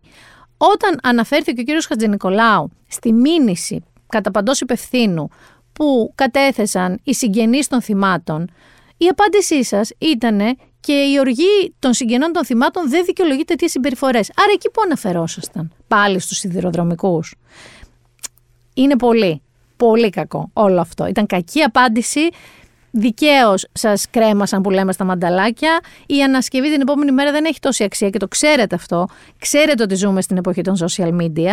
Οπότε νομίζω ότι εκεί παίξατε και χάσατε. Και μπορεί να βγάλατε και κάτι από μέσα σας, ένα χαρακτηριστικό, έναν κινησμό που για μένα δεν είναι σωστό. Δηλαδή, αν θέλατε τη γνώμη μου, που δεν τη θέλετε, δεν σας νοιάζει κιόλας, δεν έπρεπε να μιλήσετε ποτέ για εργαλειοποίηση και ποτέ να μην πείτε τίποτα άλλο εκτός από το ότι οι συγγενείς των θυμάτων, των τεμπών, έχουν απόλυτο δίκιο για τα πάντα και η οργή τους και η πίκρα τους και ο πόνος τους έχουν μόνο δίκιο και ότι εσείς θα κάνετε τα πάντα αν βγείτε να μην ξανασυμβεί αυτό. Και τελεία. Όλα τα άλλα είναι περιττές πολιτικοβλακιούλες και επικίνδυνα πράγματα τα οποία όπως είδατε σας έσκασαν στα μούτρα σας. Και μετά το βάρη πυροβολικό που πήγε, πήγε στην Κατερίνα καινούριου. Εκεί ασχολήθηκε λοιπόν πάνω κυρίως με γυναικεία θέματα. Δηλαδή η Κατερίνα Καινούργιο είχε αυτή την ατζέντα. Το ρώτησε για επιχειρηματικότητα, για pay gap, για τη συμπεριληψιμότητα των γυναικών σε διάφορα πόστα και στο κόμμα του και στην κυβέρνησή του αλλά και παντού. Μίλησαν για υπογεννητικότητα, για το πώς θα στηριχθεί η μαμά ή η μαμά που θέλει να γίνει μαμά, για υποβοηθούμενες εγκυμοσύνες, για τεχνητή γονιμοποίηση, φάρμακα που χρειάζονται. Μίλησε και αυτός για ένα πιλωτικό πρόγραμμα για τον κύκλο των γυναικών, ειδικά στα σχολεία, κάτι που συμβαίνει στην Ισπανία εδώ και καιρό. Τέλος πάντων μιλούσαν για γυναικεία θέματα. Μεταξύ αυτών λοιπόν, είπε και με ποιον θα πήγαινε για μπύρα και πάνω θέλω λίγο να τα ακούσουμε. Στου πολιτικούς αρχηγούς που καθόντουσαν λοιπόν στο debate, με ποιον θα βγαίνατε ίσως για μια μπύρα; Αυτή είναι μια ενδιαφέρουσα ε, ερώτηση. Νομίζω θα βγαίναμε με τον, ε, με τον Δημήτρη Κουτσούμπα. Νομίζω και εγώ μετά ναι. από το debate. Ε, αλλά θα πήγαινα γιατί θέλω να καταλάβω τι είναι αυτό που κάνει έναν άνθρωπο σήμερα να είναι κομμουνιστής. και νομίζω θα είχαμε μια, θα είχαμε μια ενδιαφέρουσα συζήτηση. Πάντως, σε σχέση με τους προηγούμενους αρχηγούς του Κομμουνιστικού Κόμματος Ελλάδος, παρουσίασες μια προσπάθεια εξυγχρονισμού. Να το δω. Αυτό, αυτό θα ήθελα να, ναι. να διερευνήσω, γιατί για μένα είναι δύσκολο να καταλάβω πώς μπορείς να υπερασπίζεσαι μια ε, ιδεολογία η οποία χρεοκόπησε αποδεδειγμένα η ίδια η ιστορία την, ε, τη χρεοκόπησε, όπως θα κάναμε μια πολύ ε, ενδιαφέρουσα συζήτηση. Θα πήγαινε λοιπόν με τον κύριο Κουτσούμπα. Και του λέει και καινούριου, α, και εγώ μετά το debate με αυτόν θα πήγαινα. Γιατί ο Κουτσούμπας, όπως έχουμε πει τον τελευταίο καιρό, είναι η χαρά του μιμ, η χαρά του Τζιφ είναι ένας τύπος που μιλάει με αστεία τσιτάτα, γίνεται viral. Εντάξει, έχω πει τη γνώμη μου για το τι λέει σε σχέση με την πολιτική, αλλά δεν έχει το σημασία. Φαίνεται ένας φαν ενδιαφέροντας τύπος. Και τι λέει ο Μητσοτάκης, ρε παιδί μου; Λέει ότι θα ήθελε να βγει μαζί του για μπύρα, για να τον ρωτήσει γιατί είναι κομμουνιστής. Δηλαδή, πόσο πάρτι πούπερ. Πες, θα έβγαινα μαζί του για μπύρα να μου δείξει καλό TikTok. Πες κάτι αστείο. Ξεκινάς να πεις κάτι χαριτωμένο και λες να το ρωτήσω γιατί είναι ο κομμουνιστής και πώς μπορεί να πιστεύει σε μια ιδεολογία που έχει χροκοπήσει εδώ και χρόνια. Δηλαδή, σώσου λίγο από τον εαυτό σου. Σώθηκε λίγο από τον εαυτό του όταν έγινε η ερώτηση και κάνω φρυδάκια γιατί μαρέβα και είπε ότι είναι και ο έρωτας της ζωής του και μίλησε και για τη διάσταση που είχαν. Για πάμε να τον ακούσουμε. 25 χρόνια με τη σύζυγό σας. Είναι το στήριγμά σας; Είναι ο άνθρωπός σας; Είναι ο μεγαλύτερος έρωτας της ζωής σας; 25 παραπάνω είναι. Είναι παραπάνω, ε, είδατε, έκλεψα ναι, λίγο. Ναι, είναι με, με τη Μαρέβα. 25 είμαστε... χρόνια παντρεμένοι πρέπει να είστε. Ε, με, ναι. με τη Μαρέβα, ναι, είμαστε, είμαστε μαζί από το 1995, ναι. Με ένα μεγάλο διάλειμμα βέβαια. Ε, αλλά και, και αυτό νομίζω ότι έκανε τη σχέση μας πιο ισχυρή. Γιατί είναι το παράδειγμα που λέμε όταν το γυαλί τελικά σπάσει, ξανακολλάει στην τέτοια περίπτωση. Βεβαίως, ξανακολλάει γιατί δεν είχε σπάσει. Ε, και τι σημαίνει δεν είχε σπάσει; Σημαίνει ότι παρότι δεν ήμασταν μαζί, ήμασταν σε, σε διάσταση, ε, δεν μιλήσαμε ποτέ άσχημα ο ένας για τον, ε, για τον άλλον. Κρατήσαμε ένα επίπεδο αμοιβαίου σεβασμού, ασχοληθήκαμε και δύο με τα παιδιά μας. Είδαμε λίγο, ψαχτήκαμε και δύο να δούμε γιατί χάλασε η σχέση μας την, ε, την πρώτη φορά. Είχαμε το θάρρος να κάνουμε και οι δύο την αυτοκριτική μας για λάθη που μπορεί να έγιναν και να χτυπήσω ξύλο. Όταν ξαναβρεθήκαμε μαζί, ήμασταν πολύ καλύτερα από ό,τι ήμασταν ε, στην αρχή. Ναι, η Μαρέβα είναι ο μεγάλος ε, έρωτας της ζωής μου, δεν υπάρχει καμία αμφιβολία γι' αυτό. Είναι μια γυναίκα την οποία όχι απλά αγαπώ πολύ, αλλά την, την σέβομαι, την, την εκτιμώ, ε, της αναγνωρίζω ένα φοβερό δυναμισμό και βέβαια ένα φοβερό στήριγμα έχει βάλει στην άκρη πράγματα επαγγελματικά τα οποία θα μπορούσε να κάνει πολύ εύκολα για να υποστηρίξει τη δικιά μου επαγγελματική διαδρομή, γιατί ήξερε πολύ απλά ότι θα υπήρχαν προφανή ασυμβίβαστα εάν ήθελε να κάνει πράγματα. Ε, όχι νομικά, αλλά ουσιαστικά ασυμβίβαστα, αν ήθελε να κάνει πράγματα τα οποία ε, μπορούσε να, να, κάνει και είμαι πολύ τυχερός που έχω ένα τέτοιο άνθρωπο στη ζωή μου. Δώρα τη κάνετε. Δηλαδή θα βγει ο Πρωθυπουργός να πάρει ένα δώρο στη σύζυγό του; Ε, εννοείται. Και ποιο είναι, ας πούμε, το πιο ωραίο δώρο που τη έχετε κάνει; Α, ε, ε, δεν νομίζω ότι πρέπει να έχει ε, παράπονα, αλλά ε, μερικές φορές και σε αυτό που έχει μεγαλύτερη αξία είναι αυτά τα λουλούδια που θα έρθουν από, το, ε, ε, από, από, το πουθενά ή μια κάρτα που θα τη στείλεις και ένα απλό μήνυμα εκεί που ο άλλος δεν το περιμένει. Εντάξει, εδώ καλά τα είπε, δεν μπορώ να πω. Δηλαδή, η Μαρέβα, η γυναίκα του, η σύζυγός του στο σπίτι, χαρούμενη θα είναι. Η αλήθεια είναι ότι δεν ε, τον είχα ακούσει συχνά να μιλάει για την περίοδο που ήταν σε διάσταση και πώς τα ξαναβρήκανε. Παρακάτω μετά τον ρωτάει, δεν σας το έβαλα και πώς νιώθει που. Κυριακή κοντή γιορτή, αγαπημένη μου φράση, θα γίνει και παππούς. Γιατί τα παιδιά του είναι 27 χρονών, κάποια στιγμή θα μπορέσει να γίνει και παππούς. Και τέλος πάντων του άρεσε, να ξέρετε, δεν έχει πρόβλημα να γίνει παππούς. Και εδώ ασχολήθηκε με τα τέμπη. Πάμε να ακούσουμε το απόσπασμα. Αλλά επειδή δεν μου αρέσει να κρύβομαι, σε ανθρώπινο επίπεδο, μακράν η πιο δύσκολη στιγμή ήταν τα τέμπη. Εννοείται και τη στιγμή που εσείς ο ίδιος, ακόμα θυμάμαι το πλάνο να, Ναι. να πηγαίνετε και σοκαριστήκατε. Ναι, δεν θα το με ξεχάσω την- ποτέ. Και νομίζω ότι θα με, θα με συνοδεύει για πάντα ο- και η ευθύνη, αλλά και η ευθύνη του να μην ξανασυμβεί. Λίγο καλύτερα, σίγουρα καλύτερα από τον Χατζη Νικολάου, αλλά όχι αρκετά καλά. Γενικά, κυρία Μητσοτάκη, και τώρα έχει τελειώσει όλο το προεκλογικό πανηγύρι, αλλά τα δύο σοβαρά ζητούμενα ήταν οι υποκλοπές, το Predator και τα τέμπη. Αυτές είναι οι δύο τεράστιες καυτές πατάτες που είχατε να διαχειριστείτε.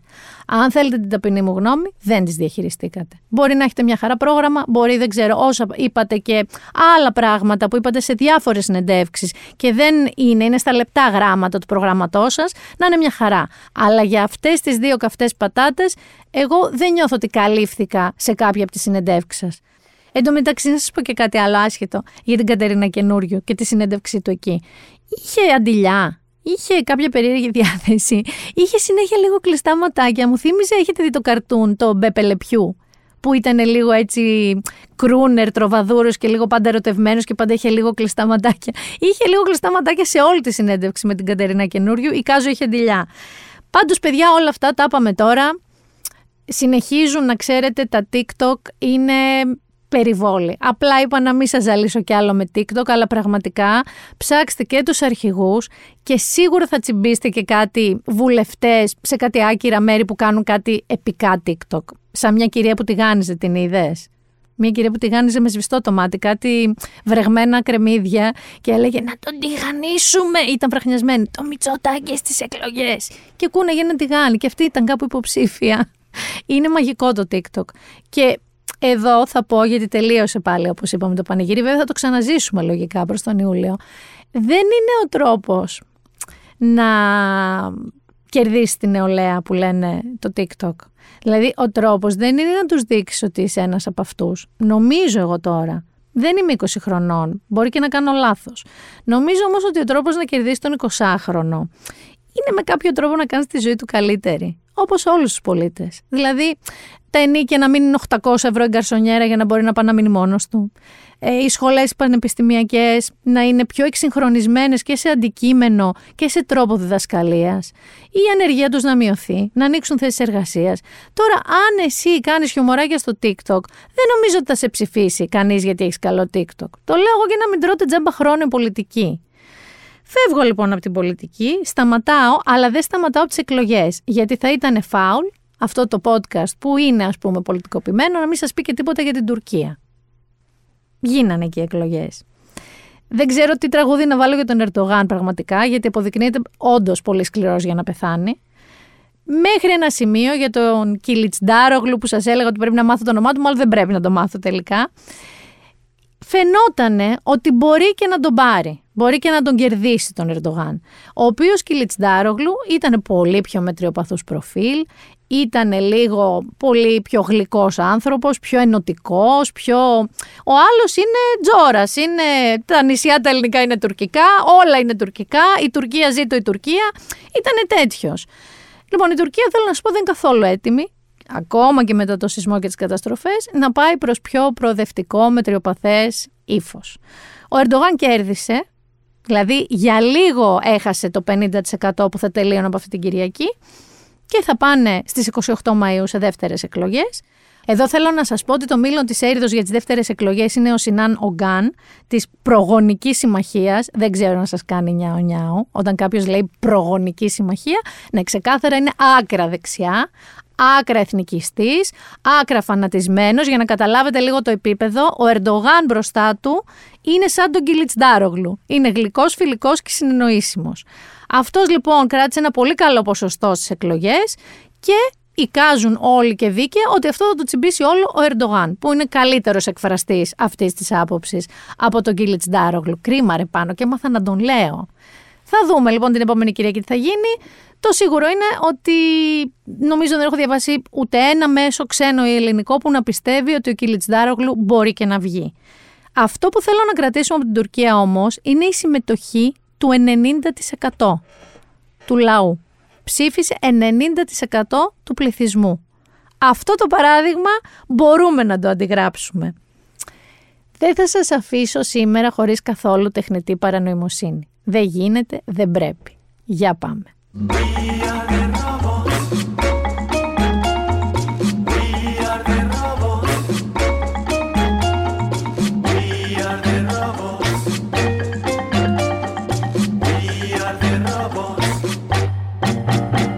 Ο Σαμ Όλτμαν, ο μπαμπάς, ο δημιουργός του ChatGPT, ξυρίστηκε, χάλια είναι ξυρισμένος, από εκεί που ήταν λίγο αξίριστος, λίγο διάνοια, είναι σαν παιδάκι 8 χρονών, σαν αυτόν του Αρναούτογλου είναι. Έβαλε κοστούμάκι κι αυτός και πήγε σε μια ειδική υποεπιτροπή του Κογκρέσου να τους μιλήσει για την τεχνητή νοημοσύνη. Γιατί προχωράει ταχύτατα και τα πράγματα δεν πάνε καλά. Πάμε να ακούσουμε ένα μικρό απόσπασμα που είναι σειραφή διαφόρων δηλώσεών του και να πούμε μετά τι είπε και τι περιμένουμε στη ζωή αυτή. OpenAI was founded on the belief that artificial intelligence has the potential to improve nearly every aspect of our lives, but also that it creates serious risks we have to work together to manage. We think that regulatory intervention by governments will be critical to mitigate the risks of increasingly powerful models. For example, the US government might consider a combination of licensing and testing requirements for development and release of AI models above a threshold of capabilities. I think if this technology goes wrong, it can go quite wrong, uh, and we want to be vocal about that. We want to work with the government to prevent that from happening. It's one of my areas of greatest concern. The, the, the, the more general ability of these models to manipulate, to persuade, uh, to provide sort of one-on-one uh, you know, interactive disinformation. I think people are able to adapt quite quickly. Uh, when Photoshop came onto the scene a long time ago, you know, for a while people were really quite fooled by photoshopped images, and then pretty quickly developed uh, an understanding that images might be photoshopped. Uh, this will be like that, but on steroids. There will be an impact on jobs. Uh, we try to be very clear about that. Σε απλή μετάφραση, τη βάψαμε αν πάει κάτι λάθος. Δηλαδή, if it goes wrong, it can go quite wrong. Αυτό που λέει στην πραγματικότητα ο Altman είναι ότι πρέπει να δράσει από κοινού ο ίδιος αλλά και όλες οι εταιρείες που δημιουργούν και εκπαιδεύουν μοντέλα τεχνητής νοημοσύνης με την κυβέρνηση και με όλες τις κυβερνήσεις για να μπορέσουν να προλάβουν το μοιραίο. Το μοιραίο είναι ο εξαφανισμός μας. Είναι η εξολόθρευση του ανθρωπίνου είδους. Φυσικά και δήλωσε την ανησυχία του για πιθανή πηγή παραπληροφόρησης και μάλιστα τεατέ, δηλαδή σε direct επαφή με το ChatGPT, με οποιοδήποτε μοντέλο τεχνητής νοημοσύνης, του καθενός μας. Δηλαδή ότι μπορεί να μας παραπληροφορήσει με πάρα πάρα πολύ ρεαλιστικό τρόπο, να θυμηθούμε τη φωτογραφία του Πάπα με το μπουφάν, το οποίο OK, okay, εξήγησε ο άνθρωπος ότι οι άνθρωποι κάποτε όταν εμφανίστηκε το Photoshop, που τώρα το παίζει ψωμοτύρι η κάθε Μαρία στα Πετράλωνα, και εγώ δηλαδή. Παλιά το κάνανε οι γραφίστες. Με το Instagram ξέρουμε όλες Photoshop. Λοιπόν, έλεγε ο Altman ότι όταν εμφανίστηκε το Photoshop, οι άνθρωποι δεν μπορούσαμε να καταλάβουμε ποιες φωτογραφίες είναι φωτοσοπαρισμένες και ποιες όχι, αλλά εκπαιδευτήκαμε και το καταλαβαίνουμε. Θεωρεί λοιπόν ότι κάποια στιγμή θα εκπαιδευτούμε και στο AI που είναι σαν το Photoshop on steroids, με στεροειδή. Εγώ θα λέω με δισεκατομμύρια steroids, όχι απλά steroids. Είπε βέβαια ότι θα γίνει ξεκάθαρα γιατί να καταργηθούν κάποιες θέσεις. Και η δική σου και η δική μου τρίζει, να ξέρεις. Καρεκλίτσα. Αλλά θα δημιουργηθούν άλλες. Αρκεί, λέει, οι άνθρωποι να έχουν τα σωστά προσόντα. Εγώ δεν τα έχω, δεν θα τα έχω. Για να μην σας πω πού θα καταλήξω στη ζωή σε μια σπηλιά. Θα σας τα πω μετά αυτά.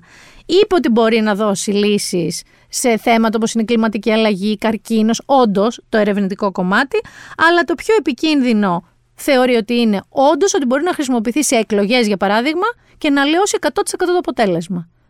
Όσο το χρησιμοποιούμε όλοι, μπορεί να σου δίνει πληροφορίες εσένα απευθείας του πάνω της μήνας, που εσύ θεωρείς ότι αυτό είναι και αυτό να σε φιντάρει fake news από το πρωί μέχρι το βράδυ. Τι είπε λοιπόν τώρα και έχει ένα απόλυτο δίκιο. Ότι πρέπει να μπουν κανονισμοί, αυτό που λένε regulations, και μάλιστα να ιδρυθεί μια νέα κυβερνητική υπηρεσία που να είναι επιφορτισμένη αποκλειστικά και μόνο με τη διαμόρφωση ενός ρυθμιστικού πλαισίου για την τεχνητή νοημοσύνη, την επιτήρησή τους, αλλά και να θέσει τεστ. Θυμάστε που λέγαμε αυτά που έλεγε ο Χαράρη, ότι είναι παράλογο να περνάνε ένα φάρμακο, ας πούμε, 10 χρόνια έρευνες και μελέτες και τεστ για να το επιτρέψουν, αλλά την τεχνητή νοημοσύνη που αλλάζει τα πάντα, να μπορεί ο καθένας να την αμολάει ελεύθερα και έξω. Άρα θέτει και αυτό το ζήτημα. Και αυτό που λέει και έχει απόλυτο δίκιο, γιατί η πρότασή του, ας πούμε ότι χαιρετίστηκε θετικά από τους νομοθέτες, γιατί γι' αυτό εμφανίστηκε στο Κογκρέσο και των δύο κομμάτων, και των Ρεπουμπλικάνων και των Δημοκρατικών. Δεν είναι επιλογή τους, δηλαδή δεν γινόταν κάποιος από τους δύο να πει εμείς διαφωνούμε. Δεν πρόκειται να το ρυθμίσουμε. Αυτό όμως που ξεκαθάρισε ο Altman και έχει δίκιο και το είχε πει επίσης ο Χαράρη, είναι ότι ο ίδιος, σαν εταιρεία τώρα, σαν OpenAI, δεν πρόκειται να σταματήσει να αναπτύσσει τη δουλειά του, δηλαδή την τεχνητή νοημοσύνη, ούτε πρόκειται να αυτορυθμιστεί. Δεν είναι η δουλειά του. Η δουλειά του είναι τώρα που τον έχει εξαγοράσει και η Microsoft και έχει μετόχους, να έχει κέρδη και να πετύχει το σκοπό του, που είναι ένα πολύ πετυχημένο μοντέλο τεχνητής νοημοσύνης. Είναι η δουλειά των κρατών ή ενώσεων όπως είναι η Ευρωπαϊκή Ένωση να θέσουν κανονισμούς, να θέσουν ελέγχους, παιδιά για να γλιτώσουμε λίγο τον αφανισμό, λιγάκι, ε. λίγο να καθυστερήσει βραδερφέ, να μην τον προλάβω εγώ στα χρόνια μου. Και έχω και λίγο ήλον, που δεν είναι σε σχέση με την τεχνητή παρανοημοσύνη που είναι αυτή η στήλη, αλλά λίγος ήλον παντού κολλάει και σε Κώστα Μοναχό και σε τεχνητή παρανοημοσύνη. Ο ήλον απασφάλισε πάλι με τι λες. Το πονάκι του αυτού από τη στιγμή που τελείωσε η πανδημία θεωρητικά ήταν όλοι αυτοί που θέλουν να δουλεύουν από το σπίτι. Το σχένεται το μισή. Φίλιππα για σένα στη Σικελία λέει, να ξέρεις. Ο Ήλον σε αντιπαθεί. Λοιπόν, δεν έχουμε κάνει ξενιτιά παιδιά, σήμερα δεν θα κάνουμε, την επόμενη φορά δεν προλαβαίνουμε όλα. Είπε λοιπόν ο Elon Musk σε μια συνέντευξή του ότι θεωρεί ότι είναι bullshit όλοι αυτοί που θέλουν να δουλεύουν από το σπίτι και ζουν, λέει, στη La La Land, δηλαδή στη χώρα του ποτέ ποτέ. Και τι είναι αυτά τα πράγματα, είναι άδικο να μην θες εσύ, λέει, να μπεις στα αμάξι σου για να πας στο γραφείο σου, ενώ αυτοί που σου φτιάχνουν το αμάξι να μην έχουν την ίδια επιλογή. Δεν θα σου πω ότι είναι άδικο. Δηλαδή, όντως, ένας υδραυλικός, ένας χτίστης, ένας άνθρωπος που δουλεύει σε εργοστάσιο, δεν μπορεί να δουλέψει from home που λέμε εμείς. Από την άλλη, επειδή αυτό το είπε λίγο εκδικητικά, μου κλωτσάει ρε παιδί μου, γιατί είπα ότι αυτός δουλεύει 7 μέρες την εβδομάδα και παίρνει 2 με 3 μέρες maximum άδεια το χρόνο. Εξηγούνται πολλά, Elon μου όμως για το χαρακτήρα σου έτσι. Κοιμάται όμως 6 ώρες, γιατί αλλιώς λέει έχει brain pain, τον πονάει το μυαλό του αν δεν κοιμηθεί 6 ώρες τη μέρα. Βέβαια κοιμάται όπου να είναι. Δηλαδή κοιμάται μέσα σε αυτοκίνητα, σε κονσέρτα, να συμπληρώσει εξάρο είναι το ζητούμενο. Έχει λοιπόν αυτό το θέμα. Έχει πει και στους ε, πολύπαθους πια υπαλλήλους του Twitter αλλά και της Tesla και του SpaceX ότι πρέπει απαραίτητος 40 ώρες την εβδομάδα να πηγαίνουν στο γραφείο τους. Βρέξει, χιονίσει. Εγώ εδώ τώρα θα πω ότι ακούω την αδικία που λέει, όμως αυτό που αγνοεί είναι ότι όταν κάποιος δουλεύει από το σπίτι του, δεν είναι μόνο η δική του βολή. Δηλαδή, σκέψου το εξής: μποτιλιαρίσματα ε, οι εταιρείες, ας πούμε, μειώνονται και τα κόστη της. Από τον ηλεκτρισμό και το μέγεθος των γραφείων που χρειάζεται μέχρι οτιδήποτε. Δηλαδή, υπάρχουν και άλλα πράγματα που μπορεί να κάνει καλό το να δουλεύεις από το σπίτι. Κύριε Ήλον μου, Φίλιππε, γύρνα από τη Σικελία, μη σε περιλάβει ο Ήλον. Και επειδή, παιδιά, αρκετά σας τρόμαξα, το ChatGPT θα μας καταστρέψει, ο Ήλον δεν σας αφήνει να δουλεύετε από το σπίτι, η πολιτική μας είναι κυρίως στο TikTok και ανάθεμα τι θα κάνουν για τις ζωές μας να διασκεδάσουμε και λίγο. Πριν διασκεδάσουμε, πριν σας πάω στο entertainment, θέλω να σας πω τι να κάνετε όμως την Κυριακή. Αφού ψηφίσετε, εννοείται. Τι Κυριακή, καταρχάς, κάπου θα δείτε εκλογές, έτσι δεν είναι; Ακόμα και πιο σνόμπ, έλα μωρέ, κάτι ανοίγετε και χαζεύετε. Θέλω λοιπόν να σας πω, αυτή την Κυριακή σε αυτές τις εκλογές, να μπείτε στο News 24-7 γιατί και εγώ, αλλά και εδώ ο Πάνος μου, ο ηχολήπτης και όλος ο κόσμος εδώ στην 24 Media έχουμε δουλέψει πραγματικά σκληρά για να κάνουμε μια υπερπαραγόγα θα το πω, υπερπαραγωγή εκπομπή τη μέρα των εκλογών που θα ξεκινήσει στις 6 το απόγευμα. Μπαίνετε στο News 24-7 στο YouTube, θα το βλέπετε live. Με παρουσιαστές παρακαλώ, παρακαλώ, Σταύρο Διοσκουρίδη και Παναγιώτη Μένεγο. Τους ξέρετε και ως Laternative πολύ. Η δική μας προσέγγιση, παιδιά, θα είναι λίγο ψύχρεμη, λίγο αντικειμενική, λίγο ήρεμη, αναλογική, χωρίς κραυγές. Αλλά αν νομίζετε ότι θα είναι καμιά φτωχοπαραγωγή με αυτούς τους δύο να μιλάνε μόνοι τους, είστε πολύ βαθιά ανοιχτωμένοι. Θα έχουμε δικούς μας πολιτικούς αναλυτές. Κανονικά όλο στο χρόνο που θα είναι η εκπομπή στον αέρα, που θα είναι τουλάχιστον νομίζω μέχρι τις 11-12. Θα έχουμε λοιπόν να σχολιάσουν τα exit polls που είναι οι άνθρωποι που μας δώσαν το αγαπημένο μου εργαλείο, το politics που σας λέω. Θα έχουμε καλεσμένους ανθρώπους που είναι και βουλευτές, αλλά και από άλλους χώρους. Που μπορεί να είναι ακαδημαϊκοί, μπορεί να είναι καλλιτέχνες, να κάνουμε εδώ κουβέντες ωραίες. Θα έχουμε σύνδεση και με ένα ωραιότατο Ινστιτούτο Πολιτικής Έρευνας στο Έτερον. Θα έχουμε και εκεί δηλαδή κόσμο. Θα έχουμε ε, άλλα πράγματα που έχουμε κάνει, βίντεο, θα έχουν βγει στους δρόμους, θα ξέρουμε τη γνώμη του κόσμου. Θα είναι πάρα πάρα πολύ ενδιαφέρουσα εκπομπή. Όχι σαν αυτές τις συνηθισμένες με τα τεράστια φωτισμένα τραπέζια που είναι 352 βουλευτές. Φωνάζει ο ένας, βγάζει τα μικρόφωνα γιατί έχει να πάει σε άλλη εκπομπή και τρέχει. Ναι, βρόντιξα, σαν τηλεβός, εγώ τώρα το ποτήρι, δεν πειράζει. Τρέχει ο ένας να προλάβει. Εν τω μεταξύ, εδώ στη Συγκρού είμαστε εμείς, είναι το Μέγκα και πιο κάτω είναι ο Sky, η δική μας εδώ περιοχή. Ναι, είναι αρκετά πιο κάτω. Αλλά θέλω να πω μια ευθεία είμαστε. Και κανονικά, κατά τη γνώμη μου, πρέπει να συνεννοηθούμε μεταξύ μας να πάρουμε ένα σετ καλεσμένων που να πηγαίνουν από τον ένα στον άλλον. Έτσι γίνεται εκείνη τη βραδιά. Σε κάθε περίπτωση, παιδιά, εγώ θα ψηφίσω σίγουρα News 24-7 το live με Παναγιώτη Μένεγο και στα Ρόδιο Σκουρίδη. Ούτως ή άλλως εδώ θα είμαι στη δουλειά εκείνη τη μέρα. Άρα σας προτείνω να δείτε αυτό. Εάν σήμερα που ακούτε το podcast, αν το ακούσετε Παρασκευή, έχει περάσει και ο Ολυμπιακός μας, σίγουρα κλεφτά θα βλέπετε και λίγο Final Four και έχει πάει στον τελικό. Εκεί βολεύει, γιατί μπορείς να βάλεις τον τελικό στην τηλεόραση και στο κινητό σου ή στο τάμπλετ σου ή στο λάπτοπ σου να βλέπεις News 24-7. Όλα εγώ θα σας τα λέω. Τώρα στην περίπτωση που είσαι 100% πολιτικ και αναθλητικ και δεν σε ενδιαφέρει τίποτα από αυτά τα δύο, άντε να σου δώσω και σειρές, άντε να σου δώσω και βιβλία.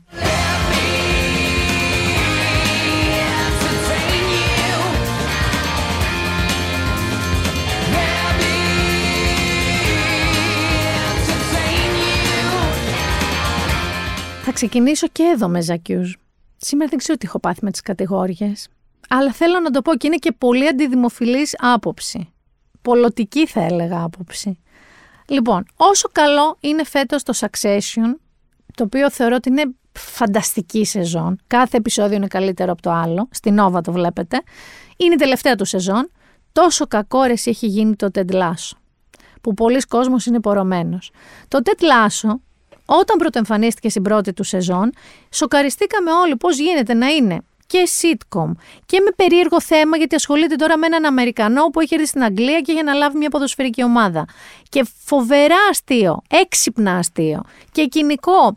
Δηλαδή είχε μια συνταγή που έλεγες τι φανταστικό πράγμα είναι αυτό. Στη δεύτερη σεζόν λίγο γλύκανε, που λένε γλύκανε μωρή, μην είσαι τον κακό στον καιρό. Γλύκανε λίγο παραπάνω. Ε, παιδιά, τώρα έχουμε φτάσει σε επίπεδα μίξας όμως. Δηλαδή, νιώθω ότι είναι.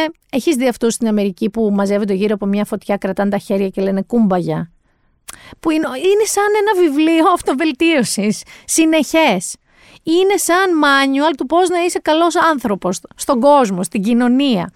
Δηλαδή, πιάνει όλα τα θέματα ε, πώς να είμαστε συμπεριληπτικοί, πώς να είμαστε ευγενικοί, ψυχικές ασθένειες. Όλα όλα αυτά, μια χαρά τα πιάνει, απλά πια είναι σαν να σου κάνουν κήρυγμα. Δεν έχει χιούμορ, έχει κυρίως ωραία επεισόδια, συγκινητικά επεισόδια, αλλά δεν έχει πλάκα πια. Δηλαδή είναι όλοι προβληματισμένοι. Τη μία είναι γκέι γυναίκες, την άλλη ένας γκέι ποδοσφαιριστής, την άλλη ένας που έχει ψυχικό πρόβλημα. Εντάξει, φτάνει. Και όλα αυτά χωρίς χιούμορ είναι μια άλλη σειρά. Το αφήνω εδώ αυτό, να ξέρετε ότι δεν τα λέω μόνο εγώ. Σιγά σιγά και στο εξωτερικό έχουν αρχίσει και εμφανίζονται άρθρα με τίτλους «Ας το παραδεχτούμε επιτέλους, το Ted Lasso δεν είναι πια καλό». Δεν ξέρω, στείλτε μου. Να σας πω εδώ ξέρεις τι πάνω. Ανακάλυψα πρόσφατα ότι το Spotify έχει comments. Δηλαδή μπορείς να στέλνεις σχόλιο μέσα στη σελίδα του Spotify που ακούς το επεισόδιο. Οπότε στέλνετε, μου αρέσουν αυτά τα σχόλια. Διάβασα όσα μου έχετε στείλει σε όλα τα προηγούμενα επεισόδια, γιατί Boomer. Δεν το είχα πάρει είδηση ότι υπάρχουν. Πάμε τώρα πραγματικά την να δείτε και την να διαβάσετε. Θα σας προτείνω πολύ Apple TV σήμερα. Θέλω να μου είστε έτοιμοι. Και λίγο Netflix. Θα ξεκινήσω όμως από το Apple TV, γιατί η μία από τις σειρές που θα σας προτείνω δεν θα τη δείτε τώρα. Θα μου υποσχεθείτε ότι θα διαβάσετε πρώτα το βιβλίο, γιατί είναι ένα από τα πιο αγαπημένα μου βιβλία της δεκαετίας, μη σας πω συνολικά, και είναι και χίλιες σελίδες, συγγνώμη γι' αυτό. Είναι, είναι σαν τσιμεντόλιθο το βιβλίο. Είναι 990 κάτι, αν θυμάμαι καλά. Αλλά θέλω να με ακούσετε. Φεύγει νερό. Φεύγει νερό. Μιλάω για το πόλι στις φλόγες των εκδόσεων Κέντρο. Αυτό είναι το βιβλίο. Άρα ξεκινάμε λίγο από το βιβλίο. Πάμε με την μπλοκή πρώτα. Νέα Υόρκη, παραμονή πρωτοχρονιάς 1977, μια πόλη που βρίσκεται στα πρόθυρα νευρικής κρίσης. Καθώς πλησιάζουν μεσάνυχτα και τα πυροτεχνήματα φωτίζουν τον ουρανό της Νέας Υόρκης, δύο παράτεροι ήχοι, δύο απανοτοί πυροβολισμοί στο Central Park διαλύουν απότομα την ατμόσφαιρα γλυκιάς μέθης και ανακουφιστικής ευθυμίας που πλανιέται ανάμεσα στους ουρανοξύστες που κυκλώνουν το πάρκο. Ο Μέρσερ Γκούντμαν, ένας Αφροαμερικανός καθηγητής που ονειρεύεται να γράψει ένα μεγάλο αμερικανικό μυθιστόρημα, βρίσκει πεσμένη και αιμόφυρτη ανάμεσα στους θάμνους τη Σαμάνθα Τσιτσάρο, μια νεαρή κοπέλα που έχει αφιερώσει τη ζωή της στην τέχνη και στο punk rock και είναι αυτή που δέχτηκε τους πυροβολισμούς. Τι είναι αυτό τώρα που συνδέει τον Μέρσερ με τη Σαμάνθα, με τον καταραμένο καλλιτέχνη Βίλιαμ και τη μετρημένη Ρίγκαν με τον ταραχώδη εσωτερικό κόσμο, αυτοί οι δύο είναι κληρονόμοι μιας αμύθιτης περιουσίας, σαν τα αρχαιολογικά ευρήματα του Μπακογιάννη, της οικογένειας Χάμιλτον Σουίνι. Ποια μυστικά κρύβουν; Ο Κιθ, ο γοητευτικός σύζυγος της Ρίγκαν, με την οποία βρίσκεται σε διάσταση, καθώς και ο νεαρός Ευρωαμερικανός Τσάρλι, ο καλύτερος φίλος της Σαμάνθα, που είναι και λίγο έτσι τσιμπημένος κρυφά μαζί της. Ενώ ο Χαλκέντερος, είναι λίγο από την περιγραφή του βιβλίου αυτή, δημοσιογράφος Ρίτσαρτ Γκρόσκοφ και ο τραχής αλλά καλόψυχος detective της αστυνομίας της Νέας Υόρκης Λάρι Πουλάσκι, προσπαθούν να ανακαλύψουν τον ένοχο που πυροβόλησε τη Σαμάνθα. Οι τροχές τώρα όλων αυτών των χαρακτήρων που σας είπα, άλλοτε συγκλίνουν και άλλοτε απομακρύνονται από την παραμονή της πρωτοχρονιάς ως το περίφημο blackout που θα βυθεί στη Νέα Υόρκη στο σκοτάδι τον Ιούλιο του 1977, αυτό είναι πάρα πολύ γνωστό. Έπαθε η Νέα Υόρκη ένα ολικό blackout και έγιναν επεισόδια, riots, ε, πλιάτσικα σε μαγαζιά, έγινε χαμός και άναψαν πάρα πολλές φωτιές στη Νέα Υόρκη εκείνο το βράδυ. Γι' αυτό είναι και το πόλι στις φλόγες. Κανένας όμως μετά από αυτή τη νύχτα δεν θα είναι ο ίδιος. Τώρα θα μου πεις χίλιες σελίδες γι' αυτό; Θα σου πω χίλιες σελίδες γι' αυτό. Να σας πω εδώ ότι ο συγγραφέας είναι ο Γκάρθ Ρίσκ Χάλμπεργκ. Γι' αυτόν έχει πει πολλοί κόσμος ότι θα μπορούσε να είναι ο επόμενος David Foster Wallace, θα μπορούσε να είναι ο Φράντζεν, τον βάζουν στην ίδια κατηγορία με τον τεράστιο Don DeLillo στο μέλλον, αν συνεχίσει αυτό το συγγραφικό ταλέντο. Αλλά θέλω να σας πω ότι είναι ένα βιβλίο που παρά τις 900 τόσες σελίδες του, είναι καταπληκτικό πραγματικά δεν θες να το αφήσεις κάτω. Ο τρόπος με τον οποίο σου μεταφέρει τη Νέα Υόρκη του 70 αυτοί οι χαρακτήρες, η πολύ πλούσια οικογένεια, το κορίτσι που σκοτώνεται, ο καθηγητής, ο δημοσιογράφος, δηλαδή είναι συγκλονιστικοί χαρακτήρες, το πώς τους μπερδεύει, τους απομακρύνει, τους ξαναμπερδεύει, τα μυστικά της οικογένειας να στα φέρει, παιδιά πραγματικά είναι σαν να βλέπετε ταινία. OK, okay, ταινία του Σκορσέζε σε ίστρο, με τέσσερις ώρες ταινία, ας πούμε. Αλλά αλήθεια, μην το ακούτε σαν βαρυγκώμια, ότι τώρα θα πάρω 950 σελίδες, θα μου πάρει ένα χρόνο να το διαβάσω. Πιστέψτε με, αν το πιάστε, δεν θα το τελειώσετε σε ένα χρόνο. Να δούμε λίγο και τι λένε κριτικοί. Η New York Times, του 15 είναι το βιβλίο, έτσι δεν είναι καινούριο, αλλά είμαι σίγουρη ότι δεν το έχετε διαβάσει όλοι. Οι New York Times λοιπόν λένε ένα μυθιστόρημα με αφηγηματική δύναμη που σου κόβει την ανάσα. Washington Post, εκθαμβωτικό, μια εντυπωσιακή επίδειξη ικανοτήτων. Το L, το αμερικανικό, ο Γκάρθ Ρίσκ Χάλμπεργκ έγραψε το είδος του μυθιστορήματος που εμφανίζεται μια φορά κάθε 20 ετία. Observer, εξαιρετικό, εκθαμβωτικό, μια εκτενής γενναιόψυχη ένθερμη εποπία της νεοερκέζικη δεκαετίας του 70. CBS, το σπουδαιότερο και πιο στιβαρό μυθιστόρημα της γενιάς του. Μη συνεχίσω, καταλαβαίνετε τώρα το πώς πάει αυτό το πράγμα.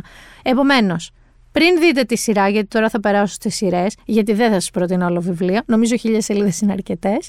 Πόλεις στις φλόγες, εκδόσεις κέντρος, ε, και δεν το διαβάστε. Αν δεν θέλετε να το διαβάσετε τώρα, πάρτε το για το καλοκαίρι. Αλλά αλήθεια σας λέω, πάρτε το. Είναι από τους πολύ μεγάλους σύγχρονους συγγραφείς ο συγκεκριμένος άνθρωπος. Και πάμε τώρα και στη σειρά. Η σειρά είναι ομώνυμη. Λέγεται Πόλη στι Φλόγε και είναι στο Apple TV.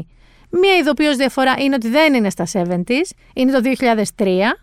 Η νεκρή κοπέλα είναι μια φοιτήτρια του NYU Κατά τα άλλα, χαρακτήρες υπάρχουν πάρα πολλοί, δηλαδή τα δύο παιδιά της πλούσιας οικογένειας, ο πρώην ενδιαστάσει σύζυγος της μιας κόρης και ο κολλητός της, δηλαδή υπάρχουν οι χαρακτήρες, λίγο διαφορετικό είναι το, η τοποθεσία, έχει ελεύθερη απόδοση, δεν είναι ακριβώς σαν το βιβλίο όσο έχω δει μέχρι στιγμής. Λατρεύω την Τζεμάι Μακέρκ που κάνει τη Ρίγκαν, την κόρη της πλούσιας οικογένειας, τη λατρεύω αυτή την ηθοποιό, την ξέρετε από τα Girls όσοι το βλέπατε. Τώρα δεν ξέρω αν είναι τόσο καλό όσο το βιβλίο. Πολύ δύσκολα. Το βιβλίο είναι τόσο φανταστικά αναλυτικό που αποκλείεται κανείς να μπορεί να το αποτυπώσει σωστά. Η σειρά όμως, επειδή σου κλείνει λίγο το μάτι εκεί στα Zeros, είναι λίγο νοσταλγική. Οι φωτιές, ας πούμε, δεν εξηγούνται με το περίφημο blackout της Νέας Υόρκης. Πάει αλλιώς το πράγμα. Αλλά θεωρώ ότι εμένα αισθητικά και σαν storyline μου κάνει πάρα πολύ.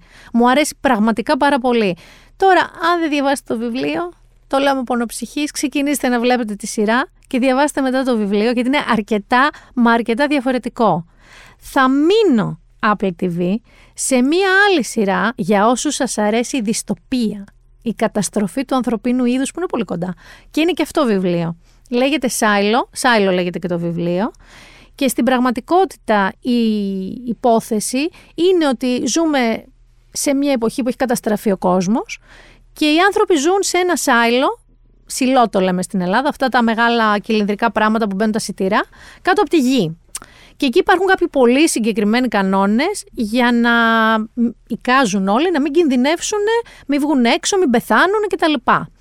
Συμβαίνει λοιπόν ένας θάνατος, μυστήριος. Τον λες και δολοφονία. Η πρωταγωνίστρια λοιπόν αρχίζει να διερευνά αυτό το θάνατο, η οποία είναι και ερευνήτρια εκεί. Και ανακαλύπτει ότι ίσως, λέω εγώ τώρα, όλοι αυτοί οι κανονισμοί και όλο αυτό το σιλό δεν είναι ακριβώς όπως φαίνεται. Να σας πω ότι έχει φοβερούς συντελεστές. Είναι η Ρεμπέκα Φέργιουσον στον κεντρικό ρόλο της ερευνήτριας που σας είπα. Είναι ο Ian Glenn, ο Tim Robbins και ο Will Patton. Τώρα και οι τρεις αυτοί ηθοποιοί είναι ηθοποιάρες. Είναι πάρα πολύ καλή σειρά. Έχει και πολύ καλή βαθμολογία στο IMDb. Και πραγματικά το βιβλίο δεν το έχω διαβάσει, αλλά θα το διαβάσω. Δηλαδή με ψήνει πάρα πολύ μέχρι στιγμής. Και πάμε σε ένα από αυτά που λέω τα κρυμμένα. Δεν είναι πολύ κρυμμένα, το προωθεί το Apple, αλλά εγώ δεν του δίνα σημασία. Το οποίο λέγεται Drops of God. Και είναι τώρα μία σειρά, για να καταλάβετε, που μιλάνε γαλλικά, αγγλικά και ιαπωνέζικα. Είναι περίεργη σειρά. Και το story της το βρίσκω καταπληκτικό. Ο Αλεξάνδρ Λεζέ, Γάλλος, είναι ένας πολύ διάσημος συνολόγος, στον κόσμο διάσημος και είναι και ο δημιουργός της πάρα πολύ περίφημης, στον κύκλο έτσι των ε, wine lovers, Leger Wine Guide. Και θεωρείται ο γκουρού ρε παιδί μου της συνολογίας.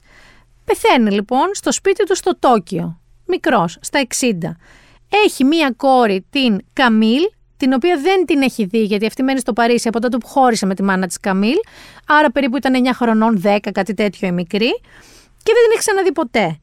Όταν η Καμίλ πηγαίνει στο Τόκιο γιατί θα ανοιχτεί η διαθήκη του πατέρα της, ανακαλύπτει ότι της αφήνει τη συλλογή του. Η συλλογή του λοιπόν είναι η μεγαλύτερη και καλύτερη συλλογή κρασιών στον πλανήτη.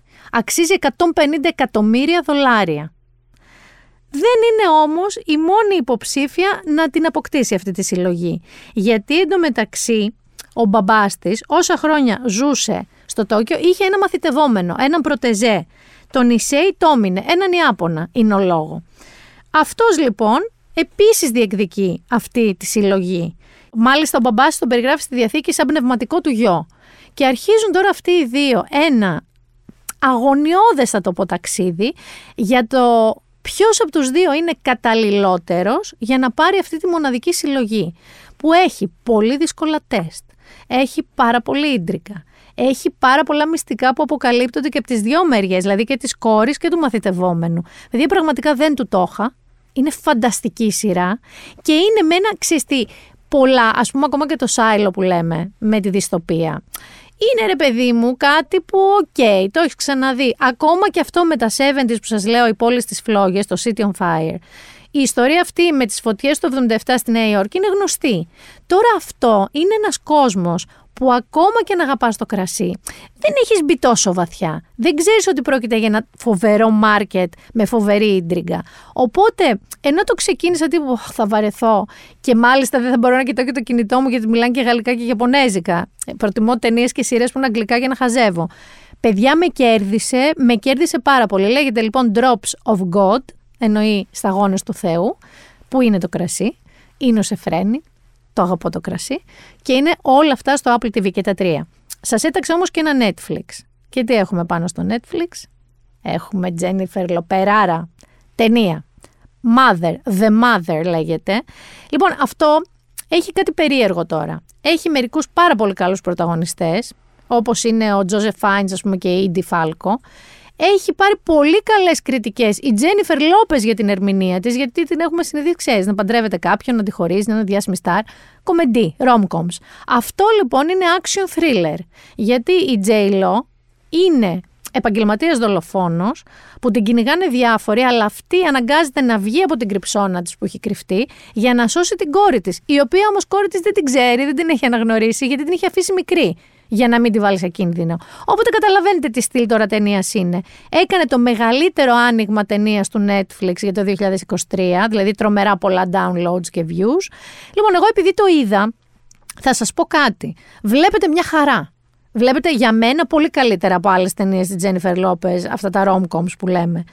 Και δεν μπορώ να του βρω κάποιο ιδιαίτερο ψεγάδι. Δηλαδή, ίσως κάτι λίγο στην υπόθεση, να ήθελα λίγο λιγότερο προβλέψιμο. Όμως, τόσο η Τζένιφερ Λόπες, και δεν το περίμενα να το πω, όσο αναμενόμενα ο Τζόζεφ Φάινς και η Ίντι Φάλκο παίζουν πάρα πολύ καλά. Περνάει νεράκι κοινός. Δεν είναι και τεράστια. Άρα, The Mother, Jennifer Lopez, Netflix. Πάνω, εγώ θέλω να σου πω ότι αισθάνομαι και θα το πω και σε εσάς. Νομίζω αισθάνεστε όλοι αρκετά κουρασμένοι, μια κόπωση από αυτή την προεκλογική περίοδο. Αλλά πραγματικά, εγώ αισθάνομαι ότι θέλω να αντιγράψω αυτή την Ισπανίδα την είχες δει, που μπήκε σε μια σπηλιά με τη θέλησή της. Μια Ισπανίδα έτσι extreme ε, αθλήτρια, μπήκε σε μια σπηλιά 500 μέρες με τη θέλησή της, ξαναλέω, στη Γρανάδα και δεν έβγαινε. Και όταν βγήκε, τη μελετούσαν μέσα σπηλαιολόγοι, την παρακολουθούσαν γιατροί, αλλά δεν μπορούσαν ούτε να της μιλήσουν, ούτε να έρθουν σε επαφή μαζί της. Άρα αυτή επί 1,5 χοντρικά χρόνο δεν είχε επαφή με άνθρωπο, δεν μίλησε σε άνθρωπο. Είπε βέβαια ότι έχασε την αίσθηση του χρόνου μετά την εκατοστή μέρα, της μέτραγε και μετά άρχισε να ακούει φωνές. Αυτό το κομμάτι δεν πολύ άρεσε. Και άρχισε κιόλας λέει να δυσκολεύεται. Είχε να πληθεί 1,5 χρόνο. Μην κάνεις έτσι. Από όλα αυτά που σου λέω, νομίζω είναι το χειρότερο. Εγώ λοιπόν τη δική μου απομόνωση δεν τη φαντάζομαι έτσι. Τη φαντάζομαι σαν high-tech μάταλο. Δηλαδή τη σπηλιά θα μου άρεσε, αλλά θα ήθελα να έχω ίντερνετ. να έρχεται κανένα delivery, δεν μπορώ να μαγειρεύω συνέχεια εκεί πέρα. Σίγουρα νερό. Ε, βιβλία, είχε πολλά βιβλία, είχε 60 βιβλία νομίζω μαζί της. Και είχε κάποια. Α, πλέξιμο έκανε και έντοιμα. Εντάξει, θα ήθελα και λίγα ακόμα πράγματα. Να έχω λίγο ίντερνετ, παιδί μου. Ή να μου έχουν αφήσει να έχω κάνει download σειρές και κάπου να φορτίζω. Εντάξει, μπορεί αυτό που περιγράφω να είναι απλά διακοπές τελικά. Άντε να δεχτώ και τον Άρη μαζί. Αλλά σε άλλη σπηλιά, γειτονική όχι στη δική μου. Θέλω λίγο την ησυχία μου. Τίποτα από αυτά δεν θα γίνει. Ούτε σε σπηλιά θα μπω, ούτε καν διακοπές. Εδώ θα είμαστε, παιδιά, για την επόμενη εβδομάδα. Θα έχει περάσει η πρώτη κρυάδα ή το πρώτο τσουρούφλισμα των εκλογών. Θα δούμε τι θα γίνει. Θα έχουμε πράγματα να πούμε σίγουρα. Μην ξεχάσετε την Κυριακή 6 ώρα την εκπομπή στο News 24-7 για τις εκλογές, live, με Παναγιώτη Μένεγο, Σταύρο Διοσκουρίδη. Μην ξεχάσετε την Τετάρτη που μας έρχεται το δεύτερο επεισόδιο του βίντεο podcast πάλι αυτή με Μαριλού Ρεπαπή Βαγγέλη Χαρισόπουλο και την αφεντιά μου, όπου και μας ακούτε και μας βλέπετε και βέβαια εμένα, μη με λησμόνει, την επόμενη Παρασκευή, Been There Done That, Μίνα Μπυράκου θα είναι πάλι εδώ. Καλή ψήφο, δεν θα σας πω τίποτα άλλο. Εντάξει, να σας προσέχετε, πάντα σας το λέω αυτό. Αλλά κυρίως, παιδιά, καλή ψήφο. Φιλιά πολλά.